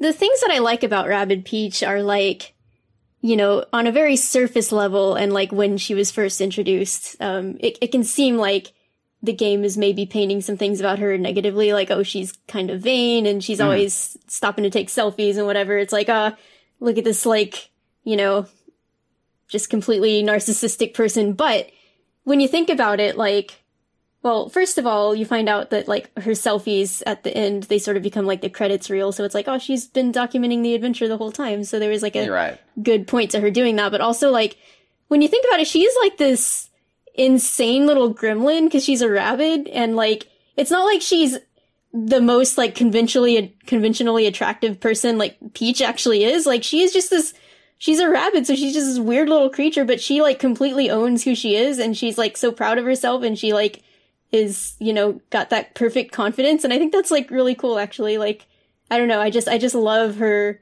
her self-confidence and her style and everything and she's just so happy with who she is and I think it's neat. Yeah, it, I was gonna compare it to like a Kardashian, but you know, I, I think that would make the Kardashians likable for me, as if they were transformed into insane little gremlins, as you as you put it. Um, I was like, oh, okay, I can get on board with that. Um, then there are the rabid enemies, you know, the the Ziggies, and I like how we didn't even talk about Rabbid Mario and Rabbid Yoshi. But I mean, I tr- I don't know. I just like barely use them Yeah, both in my same. first playthrough and this one. Like the later you get a character in this game, just like the harder it is to work them into your party, I think, because you get used to the ones that you have and some of the characters are introduced like so late. It's just like, well, I only get to choose two every time because you have to have Mario. So like, I mean, I could stick with the people that I know, or I, I could try Yoshi in this battle. I could try Rabbid Yoshi in this battle, but it's like, I don't know. I just kind of don't feel like doing that. I mean, people, people were like, oh, you should definitely use Rabbid Yoshi more often or something, but I'm like, eh, I don't, he's cute. I like him, but like, I don't, I just never really feel like it. Yeah, and I, I like the again the dynamic of Rabbid Peach and Rabbid Lu- Luigi, especially contrast to Mario himself. Like Mhm. it's a bit different to have like a, a mirror image of Mario with Mario. Uh, I like the Yeah. diversity that uh, Rabbid Peach and Rabbid Luigi bring. Just like these these bizarre. uh, I don't know, like nightmare versions of his brother and his uh, his special lady friend. Um, but yeah, the uh, the rabbit enemies. Uh, I you know I not knowing anything about rabbits prior to this. Are are these like original archetypes for the rabbits made for this game, or like do Ziggy's appear in? Uh, in... No, yeah, I'm pretty sure they're all original. Okay. In fact, in the rest of the rabbit series, I think that there have been a few rabbits who have like different body types, but for the vast majority of them, it's just the same little little Rabbids. Mhm. So the fact that this game gets so heavily into like big beefy rabbits and stuff is pretty interesting. right. Uh, I love how much personality all of the uh, the enemy types have. I mean, it, it does remind me a little bit of the Donkey Kong series and like you know the, the Kremlings or you know more recently the Snowmads. I say more recently as if it wasn't eight years ago, but you know, but it, it does remind me of you know you get a lot of uh, personality shining through uh, limited presentation. They're they're all Yeah, well designed and animated, and that also informs what they do in the battles. And so you Mhm. don't need a lot of education there. You're you're kind of thrust into it when a new Rabbid appears, and you kind of figure it out from there. Yeah, and it's really neat how like the same archetypes can be found throughout the game, but their appearance changes based on the different area that you're in. Oh yeah, And uh like the smashers are probably my favorite for that cuz whatever they're carrying on their back can be pretty fun and it just like changes by the area. yeah, yeah. For uh, for the DKU absolutist in the audience, that's similar to what Playtonic does with the corplets in Yooka-Laylee. So I'm trying to keep it relatable for, I guess, me uh, and, and nobody else. but yeah, I mean, it, it's interesting that this game speaks so much to me being a rare slash DKU fan, and I guess you uh, as well. But also, you're not just a rare and DKU fan; you are a Mario RPG fan, and Mhm. um. I, I guess is is that the, the depth and world building without losing the sense of humor? Yeah. So like I said, you know, 2 hours ago now or whatever, um Welcome When- to the when I, like- conversation. Yeah, yeah. Uh, when I first played Paper Mario back in middle school, I was already like a big fan of Donkey Kong and Banjo Kazooie, and what I found in the Mario RPGs was a lot of the similar elements that endeared me to Rare's games, which is like if you were just to look at these games without playing them, you'd be like, oh, this is just like some goofy cartoony thing. Like everything is just bright and colorful and Mhm. silly. But then if you actually play it, you see that there's like this surprising amount of care given to the characters and like the world and the history and the way things all tie together. I'm not saying it's like the like deepest story ever told in a game, but it is like you you can tell that the creators did think about things and they you know, put some care into the world that they were crafting and consistency within the characters uh, that they were creating. And um, there's not a lot of con- continuity between like the Paper Mario series. It's always kind of introducing a new cast, whatever. The Mario and Luigi series actually did have some continuity though. Um, like, you know, there's, there's this one villain in the first Mario and Luigi game. He's like the henchman of the main villain. And then, um, in the sequel, he's there, but he's kind of like lying low, scheming. And then in the third game, he comes back as the main villain. Um, so he's got this whole arc where he like, you know, his his mentor essentially gets killed right in front of his face and then he's like well you know i can do this on my own actually i never needed her and then it, it's kind of like if klungo went on to become the big bad in nuts and bolts or something instead of actually becoming a good guy instead Yeah. um but so you got that similar kind of like character arcs even though these are just kind of like mostly humorous games you know Yeah. like like with K. Rool having a character arc throughout the DKC series where he just gets like more and more unhinged to the point where he's had enough of just kidnapping people he's going to try to blow up the whole island now, you know. And that's what I gravitate to in games in general is I like lore, I like pathos even, but I also don't want a game to take itself so seriously. Like the whole AAA just like we're we're gonna be so far up our own ass that we're not gonna have a good time with it.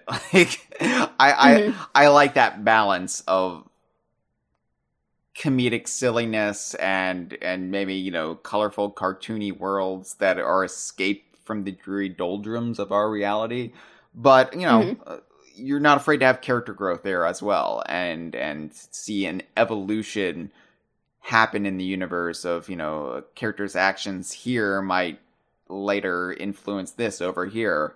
Uh, and I appreciate that, and I we get that with this game, especially going into the DLC uh, with with Mhm. characters like Rabbid Kong, uh, and yeah, I like taking it as as a whole, as a whole package.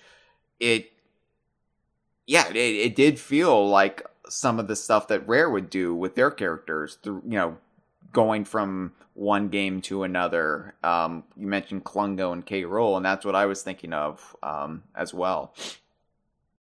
Yeah, and I think we're going to get even more of that going into Sparks of Hope. Like, um, for instance, Rabbid Luigi is no longer this weird little vampire child as much. He's rolled up his sleeves. He's got some overalls now. Looks like he's maybe growing up a little bit, which, you know, kind of makes me a little sad almost, but I'm looking forward to seeing how they play that. And, you know, with him having had more time around Mario and Luigi, he's, he's sort of been able to mature a little bit, I guess. So that's interesting. Yeah, so and, and maybe this is something we'll speak more to next time when we talk about Donkey Kong Adventure, but Sparks of Hope is kind of this big question mark for us right now at DK Vine is well, will Sparks of Hope be DKU? Will will any characters appear in it? Like uh I don't think Donkey Kong will appear in it. I don't. I I think um I think Donkey Kong Adventure was was it really and and it allowed them to play with Donkey Kong but I don't think we're going to see a similar like Donkey Kong Adventure DLC for for Sparks of Hope. It'll be something else, you know. Yeah, yeah, I agree. And, and we'll, we'll speak more to that when we we talk in the, the full on Donkey Kong follow up to this. But yeah, I, I I am looking forward to Sparks of Hope just to see how those characters evolve. Like it, it would be interesting because we mentioned like the Rabbid versions of the characters and how they came to be and, and it's like well what happens when they have a year or two to like live a- and evolve as little people will, will they still be as impulsive and weird or will they start resembling their mainstream counterparts more They're learning to talk. yeah That is weird. they have voice clips now. yeah They can say words. Which which kind of freaking me out. which unfortunately might destroy the charm of these characters or it might make them more interesting i don't know uh, we'll have to wait and see how they Mhm. it's, it's a tightrope to walk because so much of what makes them work is that just you know anarchy that they represent but yeah i, I think this this team has, has shown that they have the chops to handle such delicate maneuvers and i'm looking forward to it speaking of the team Mhm. we have to talk about Grant Kirkhope because Yes, Grant, we do. Grant Kirkhope is the the link, you know, here between uh, vintage rare and this game. Um, and, and, you know, Grant often gets pigeonholed or, or typecast with with his musical stylings because I think most people probably associate him with two games or or franchises, Banjo Kazooie and Donkey Kong 64. And he's done other things. He's did other things for Rare, but I th- I think those are the two most identifiable Kirkhope soundtracks. What what you think of when you think Grant Kirkhope, you're you're going to mm-hmm. hear the Spiral Mountain theme or the the DK Isles medley or, or whatever. And because Donkey Kong 64, you know, many of the tracks were more in a Banjo Kazooie style. Some of them were composed for Banjo Kazooie or Banjo Kazooie in mind, than a more established Donkey Kong style. So the the Kirkhopian sound is kind of defined, just like I think the David Wise sound is defined for a lot of people as being this kind of new agey synth based, a dream dreamy kind of uh, soundscape. And you know, Robin Beanland, for example, isn't really pigeonholed or typecast because he hasn't really allowed himself to be defined by one sound. He's just he just Mhm. he just keeps moving that ball. But both Wise and Kirkhope are capable of doing so much more. It just their most successful work kind of eclipses everything else. So anyway, to have Grant Kirkhope enter the Mario series in 2017 for the very first time, it was like, what is this going to be like? Like, I can't imagine Grant Kirkhope doing Mario music. And, you know, when I, when I finally sat down with it, when I finally heard it, it reminded me of David Wise doing Tropical Freeze to to a lesser extent, uh, because David Wise doing Tropical Freeze is just David Wise returning to Donkey Kong, but he's doing it with you know so much more capability. You know the the Wii U being you know having a much larger, a, a, a bigger ability to convey sound than the Super Nintendo did, right? So mm-hmm. you know you you have more more full orchestration and it's just a lot more lush. And david wise was, was able to bring a lot more to tropical freeze. And i think it's the same thing here with grant kirkhope but it's grant kirkhope doing a completely different game series. And it's fantastic. Like other than a few distinctive was gonna say whiffs, but that's that's you know smelling uh, whatever ear whiffs are. Uh, other than a few like little things here, I would have never guessed this was Grant Kirkhope if I didn't already know it was Grant Kirkhope. See, maybe it's just because I know that for sure, but I feel like I I definitely would recognize it as him. Um, even like I don't know, there were just like certain parts in different songs where like an, an underlying melody or just the way he uses chords or well, instrumentation or something where I'd be like, oh, this sounds like Fungi Forest at night. This sounds like, you know, this, this certain other song that he did or whatever. Well, that's what I meant by earwhiffs. Like you do get, yeah. you do get that. But like if, if I was in the dark, if I didn't know, I'd be like, that kind of reminds me of Grant Kirkhope. Yeah, no. that's fair. Like you couldn't say it for like certain. Yeah. Like there's a lot of, um, I, I feel like he was really firing all, on all cylinders for this. He was super excited to be working with Nintendo on a Mario game, and it definitely shows with the effort he put into it. There's a lot of like melodic complexity going on, just so many like melodies and counter melodies, and it's just like this is some of his most complex music, I think, and it's it's really really good. I listen to this soundtrack like all the time, um, and it was like to the point where I've heard some of this music so much it was kind of weird to play it again and like actually hear it in its context again. How surreal was it that, you know, we got David Wise in 2014, we got Grant Kirkhope in 2017 and again 2018 and then again in 2019 because this set the stage for him doing music for Super Smash Bros. Ultimate with Banjo Kazooie. So mm-hmm. like but how how surreal is it that we got both of them composing DKU games without Rare for Nintendo. Like that that's just unthinkable. That would have been unthinkable. Uh, you know, even even like 5 years beforehand, you know, it it just mm-hmm. would have never dawned on me that this would have been a possibility and it's just I I'm I was so happy for him, but then I like actually heard it and I was just like, wow, like he really brought it. this... Yeah. And it's not like it was just a coincidence either because I believe that the reason Davide chose him is because he was just a, such a big fan of like Rare's N64 games and was like, when I make this Mario game, that's who I want to have. Yeah. And so they just made it happen. Yeah. Know? Yeah, it's, it's great. It's great that that can just happen, that we live in a world where it's just like, yeah, give me Grant Kirkhope. And then it just falls into place. I will say uh, that you know Rabbid Kong's battle music is a new, more dastardly arrangement of the Jungle Japes song from Donkey Kong 64, and that mm-hmm. is still bewildering to me.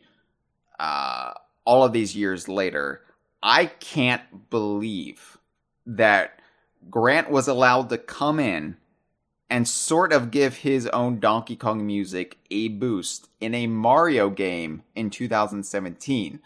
Because, you know, Donkey Kong music, it, it's mostly Wise's stuff, um, be, that, that gets remixed or, or brought back to the forefront. You get the DK rap out, out of what what Grant brought, but you don't really hear a lot of the songs in Donkey Kong 64 other than a DK rap. Um, and so to get that kind of credibility boost, to put it back up on a pedestal and say, no, this is just as much Donkey Kong music as David's stuff. I love that. I love that he was able to do that because yeah. yeah. it's I there there is a lot I love about the Donkey Kong 64 soundtrack, and I wish like and Evelyn stuff too. I wish they would you know do more with it um and get more remixes for it. So e- even if it's just Grant coming in and saying I'll do it myself, a la Thanos, it's great. Uh, I love it and it you know that that's also something I loved about Donkey Kong Adventure is oh my god Grant Kirkhope is doing all new Donkey Kong music like this is but yeah, yeah, I mean like even then like Jungle Japes is like a take on DK Island Swing, but yeah, clearly the Rabbid Kong music is more of a take on Jungle Japes than like the original DK Island Swing. So it's kind of like you know a stair step thing there. But then in DK Adventure, he does get to like actually revisit his own completely original sure. compositions yeah, and yeah, stuff. Yeah, but yeah, it, so I mean, is, it is it is like clearly the Jungle Japes yeah. interpretation of it at, at exactly. so. specifically it sounds the most like probably like the rainy area where cranky is yeah. in that level. The, the the rainy area with Rambi. Yeah. Mm-hmm. where you get to play as rambi for 30 seconds. Love it. Right. Don't yeah. I, I could go in a rant and we would be here another two hours so we're not going to do that. A, a uh, rant be. So we have I was gonna say calls. It's the same caller, but they exceeded the limit, so then they called back and they finished their thoughts. So we're gonna take uh, this call, and then we're gonna take the second call immediately after to let them finish. But that's why it's broken up the way it is.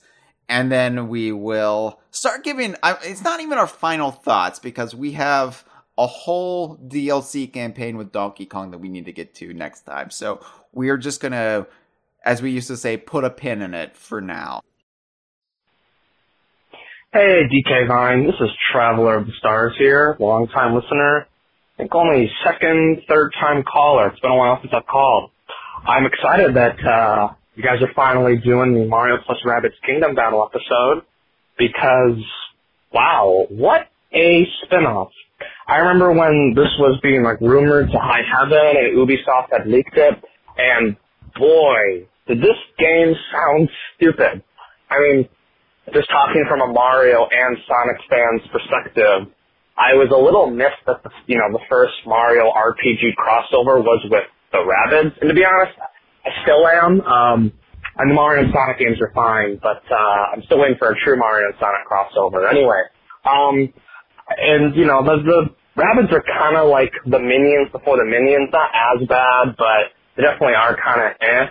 Um, but I, when the game came out, or I guess being shown off, it just had a lot of clearly love and passion put into it. I remember on the E3 show floor Ubisoft's uh, press conference when uh, Dave Soliani, I think that's his name, uh, like when Miyamoto Miyamoto's on stage and he had called him out and he was tearing up. And that's kind of when I realized, oh wait, this this this game has something different about it. It wasn't just like a soulless cash grab.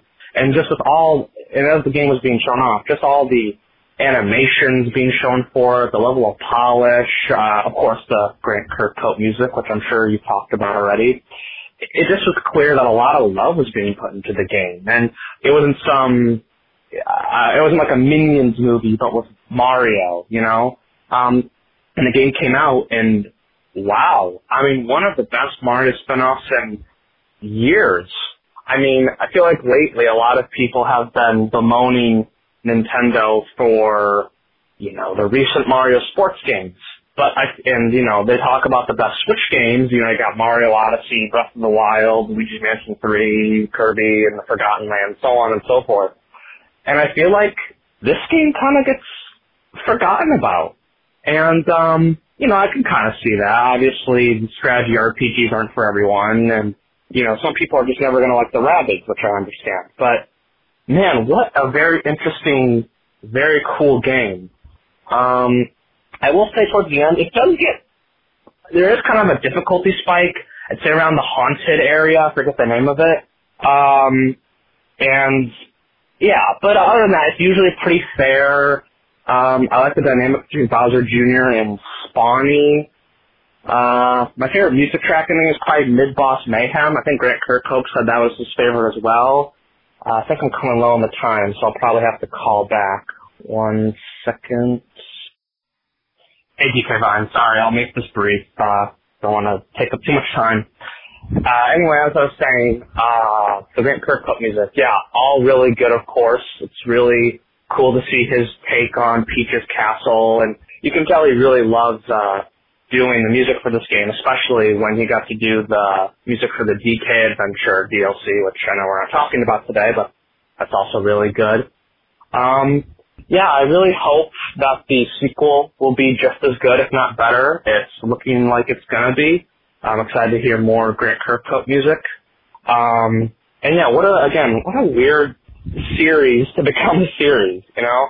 Um, but yeah, if if these games continue on, I'll probably keep buying them. Um, I hope that you know, for DK Vine's sake, that the next DLC. I think they already did confirm there's, there's going to be like a DLC adventure for Sparks of Hope. I hope they'll, uh, you know, maybe do a, a DK um, DLC. Maybe since it's in space, they'll bring back Xananab, you know, and and uh, Plant Plantain, and have more of an interstellar Donkey Kong game finally. That'd be pretty cool.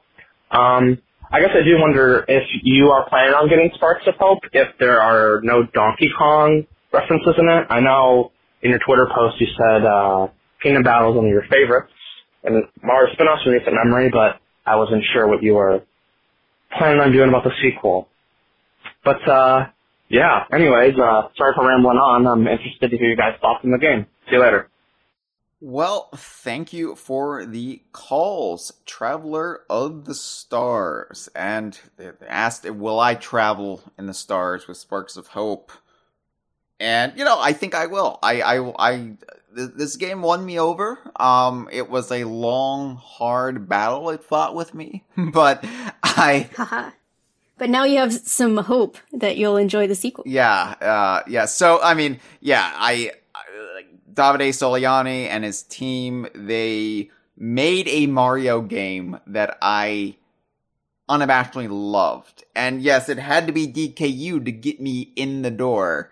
But now that I'm in the door, yeah, I'll pick up Sparks of Hope. Um, and I know, Courtney, you'll do the same. Um, oh, day one. Yeah. I'm there. I'm, I'm so excited. You're less of a freak than I am, but that's, you know, I, I I'm gonna get it too. Maybe not day one, but I will definitely pick it up, and hopefully will not uh, struggle with what packaging I need first and foremost. Because I don't think they're gonna do a Donkey Kong Adventure for it. I think it was kind of a time and place to do the Donkey Kong Adventure, especially because it came out right when Donkey Kong was shifting gears behind the scenes, and they needed like a placeholder to keep Donkey Kong kind of going while they changed what the next game is going to be and who was making it and all of that drama that we've detailed here on the conversation. So I, I don't think this will be Donkey Kong centric, at least the DLC. That doesn't mean the Donkey Kong. I gotta, I was muted, uh, you know, for, to let the call play, but like at the thought that the DLC of Sparks of Hope would be about Xananab, I just like I started laughing. Yeah, so I don't, I don't think I would. I mean, that would be amazing, but it would be just amazing. the idea. Uh, and I, I give uh, Ubisoft Milan a lot of credit. I don't think they have the pool to bring Xananab back, but if they did, like that would be that would be fantastic. Like Rabbid Xananab bring Xananab. Let's bring in uh, that that cybernetic unicorn Kong from Barrel Blast. Like, let's get in all the space elements if there was a Donkey Kong adventure, sure. Um, but thank you for the call, Traveler of the Stars. I hope this episode was worth the wait. It probably nothing could be worth the wait, but I hope it at least like filled up the meter maybe like 30% of the way for you. Um, and maybe the next episode we'll we'll get it up closer. Uh, in the live stream, the aforementioned Jeff Onan brought up a great point that I hadn't really considered until he brought it up. And of course, he was the one who brought it up. He compared Rabbid Peach to the the lady gremlin from Gremlins 2: The New Batch, which is a fantastic movie by the way, one of the best sequels ever made. Um and the more that I think about it, that's really what all of the Rabbids in this game are, at least the protagonist Rabbids. They are essentially the gremlins from Gremlins to The New Batch. And, and like we've been comparing them to the minions, Traveler of the Stars compared them to the minions. But really, they are the gremlins from off of Gremlins 2. And that's why they work so well, because they bring that same level of chaos to Mario's world. So Mhm. I, I said like rare, I felt like a lot of rare DNA in here, but I think there's a lot of Joe Dante DNA in here as well. So good call, Jeff. Thank you for contributing. And Cameron says, get rare on the horn to sign off on Rabbid Whizpig. Well, Whizpig is back in the news. I, I, I guess we Mhm. should bring this up because I don't think Cameron and I are going to do a conversation mini on this.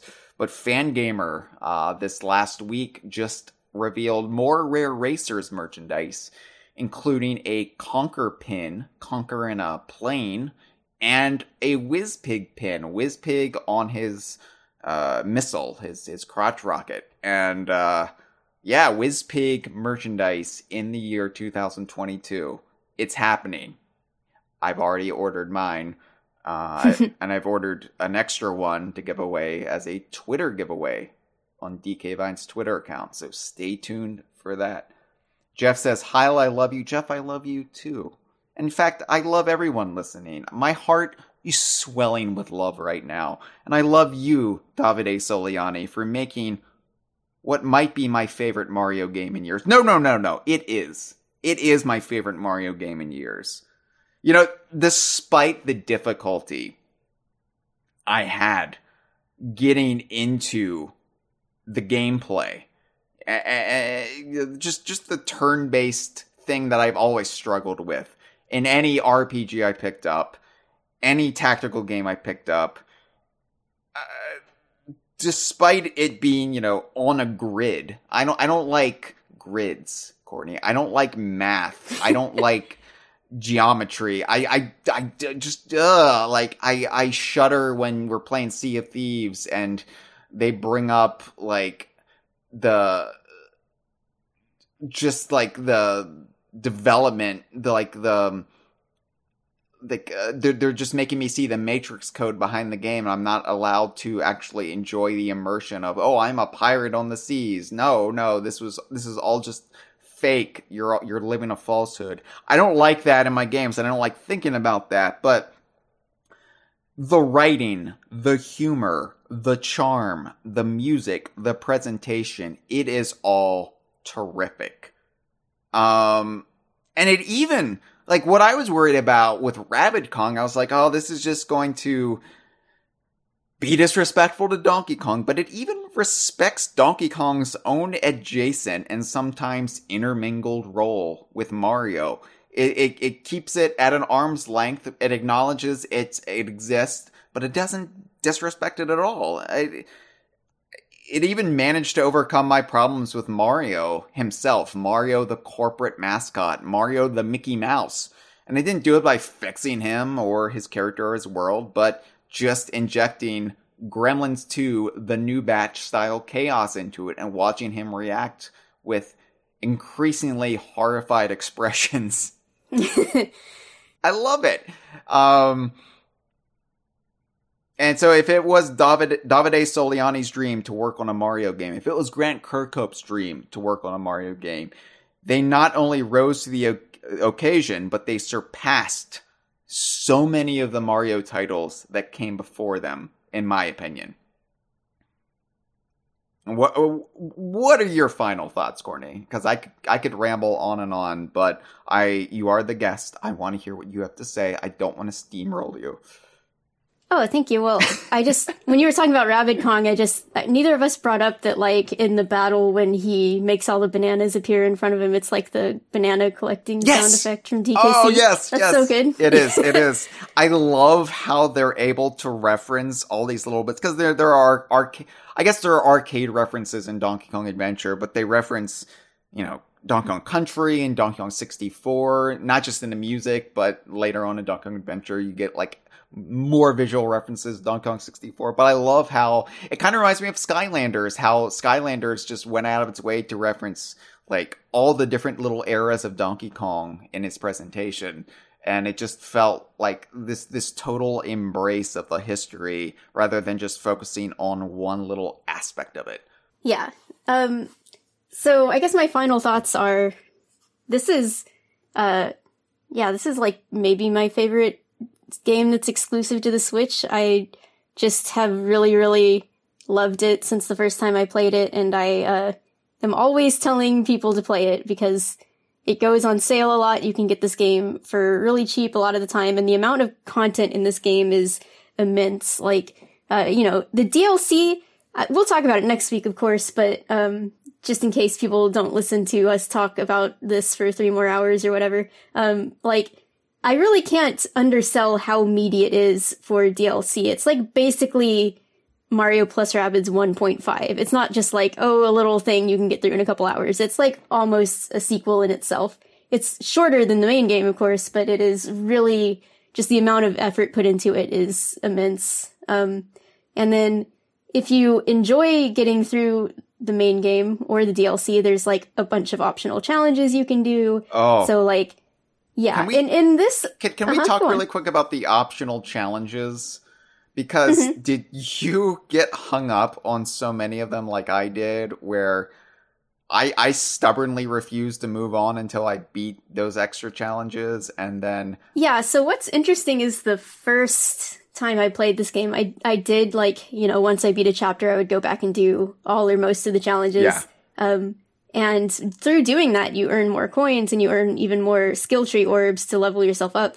Um, and you know, when I did my replay over the past couple weeks, I didn't have time for that. I just, I like had to hustle and I ended up beating the game just in time as it was. So I found the ending of the game to be a lot more difficult than I remember it being because I wasn't able to like level myself up as much or like afford the best weapons for every single character. So you are like rewarded for, you know, you may see it as getting hung up on things, but there's like a definite reward for going back and doing a lot of that optional content. I know, but Um, and the reward is making the end of the game not as hard. But some of it, some of those challenges are easier if you come back later on when you are, Yeah, you have sure. skilled up. And it, but it's, it's just like, I'm doing my Banjo Kazooie slow run with DK Vine done slow on Twitch right now. And like, I didn't even bother, like, even, even, uh, trying to beat Mr. Vile before I got the running shoes because I'm like, uh, whatever. But I remember back in the day, Yeah. like I was adamant that no, I have to beat Mr. Vile now. I have to do this in order if I can. Right. And Like it's always possible the first time through, but it will be easier if you Yeah. come back later. But then you get the trade off, right? Because like maybe you want those extra skill orbs now, so you can, you know, have an easier time in the main game. And we've It's already like, estab- You gotta make that decision. we've already established how my brain can be hung up on something relatively insignificant, but it can just completely derail me for years. oh, Donkey Konga 2 says hi. Yeah. uh, but uh yeah this game is is just i think it's awesome it's packed with stuff to see stuff to read. Like the weapon descriptions are often like they often get overlooked as a source of humor but they're very good. Like just the design and the descriptions of the weapons. Um and just there's just so much in this game. Um it's an amazing package and i am glad that it seems to be getting like kind of a renewed interest with uh Nintendo put it for like demo recently. Anyone who had the Nintendo online service could play this game for free for like a week or so. mhm. Um and with the sequel being announced with the release date and you know, there's just kind of a general renewed interest in people trying to play the first game before the sequel comes out and that makes me really happy because it's a great game and more people should play it. I agree. I agree. And I hope that this puts to bed the misconception that I hate Mario. See, I don't hate Mario. In fact, I can love Mario if the right game comes along. So thank you.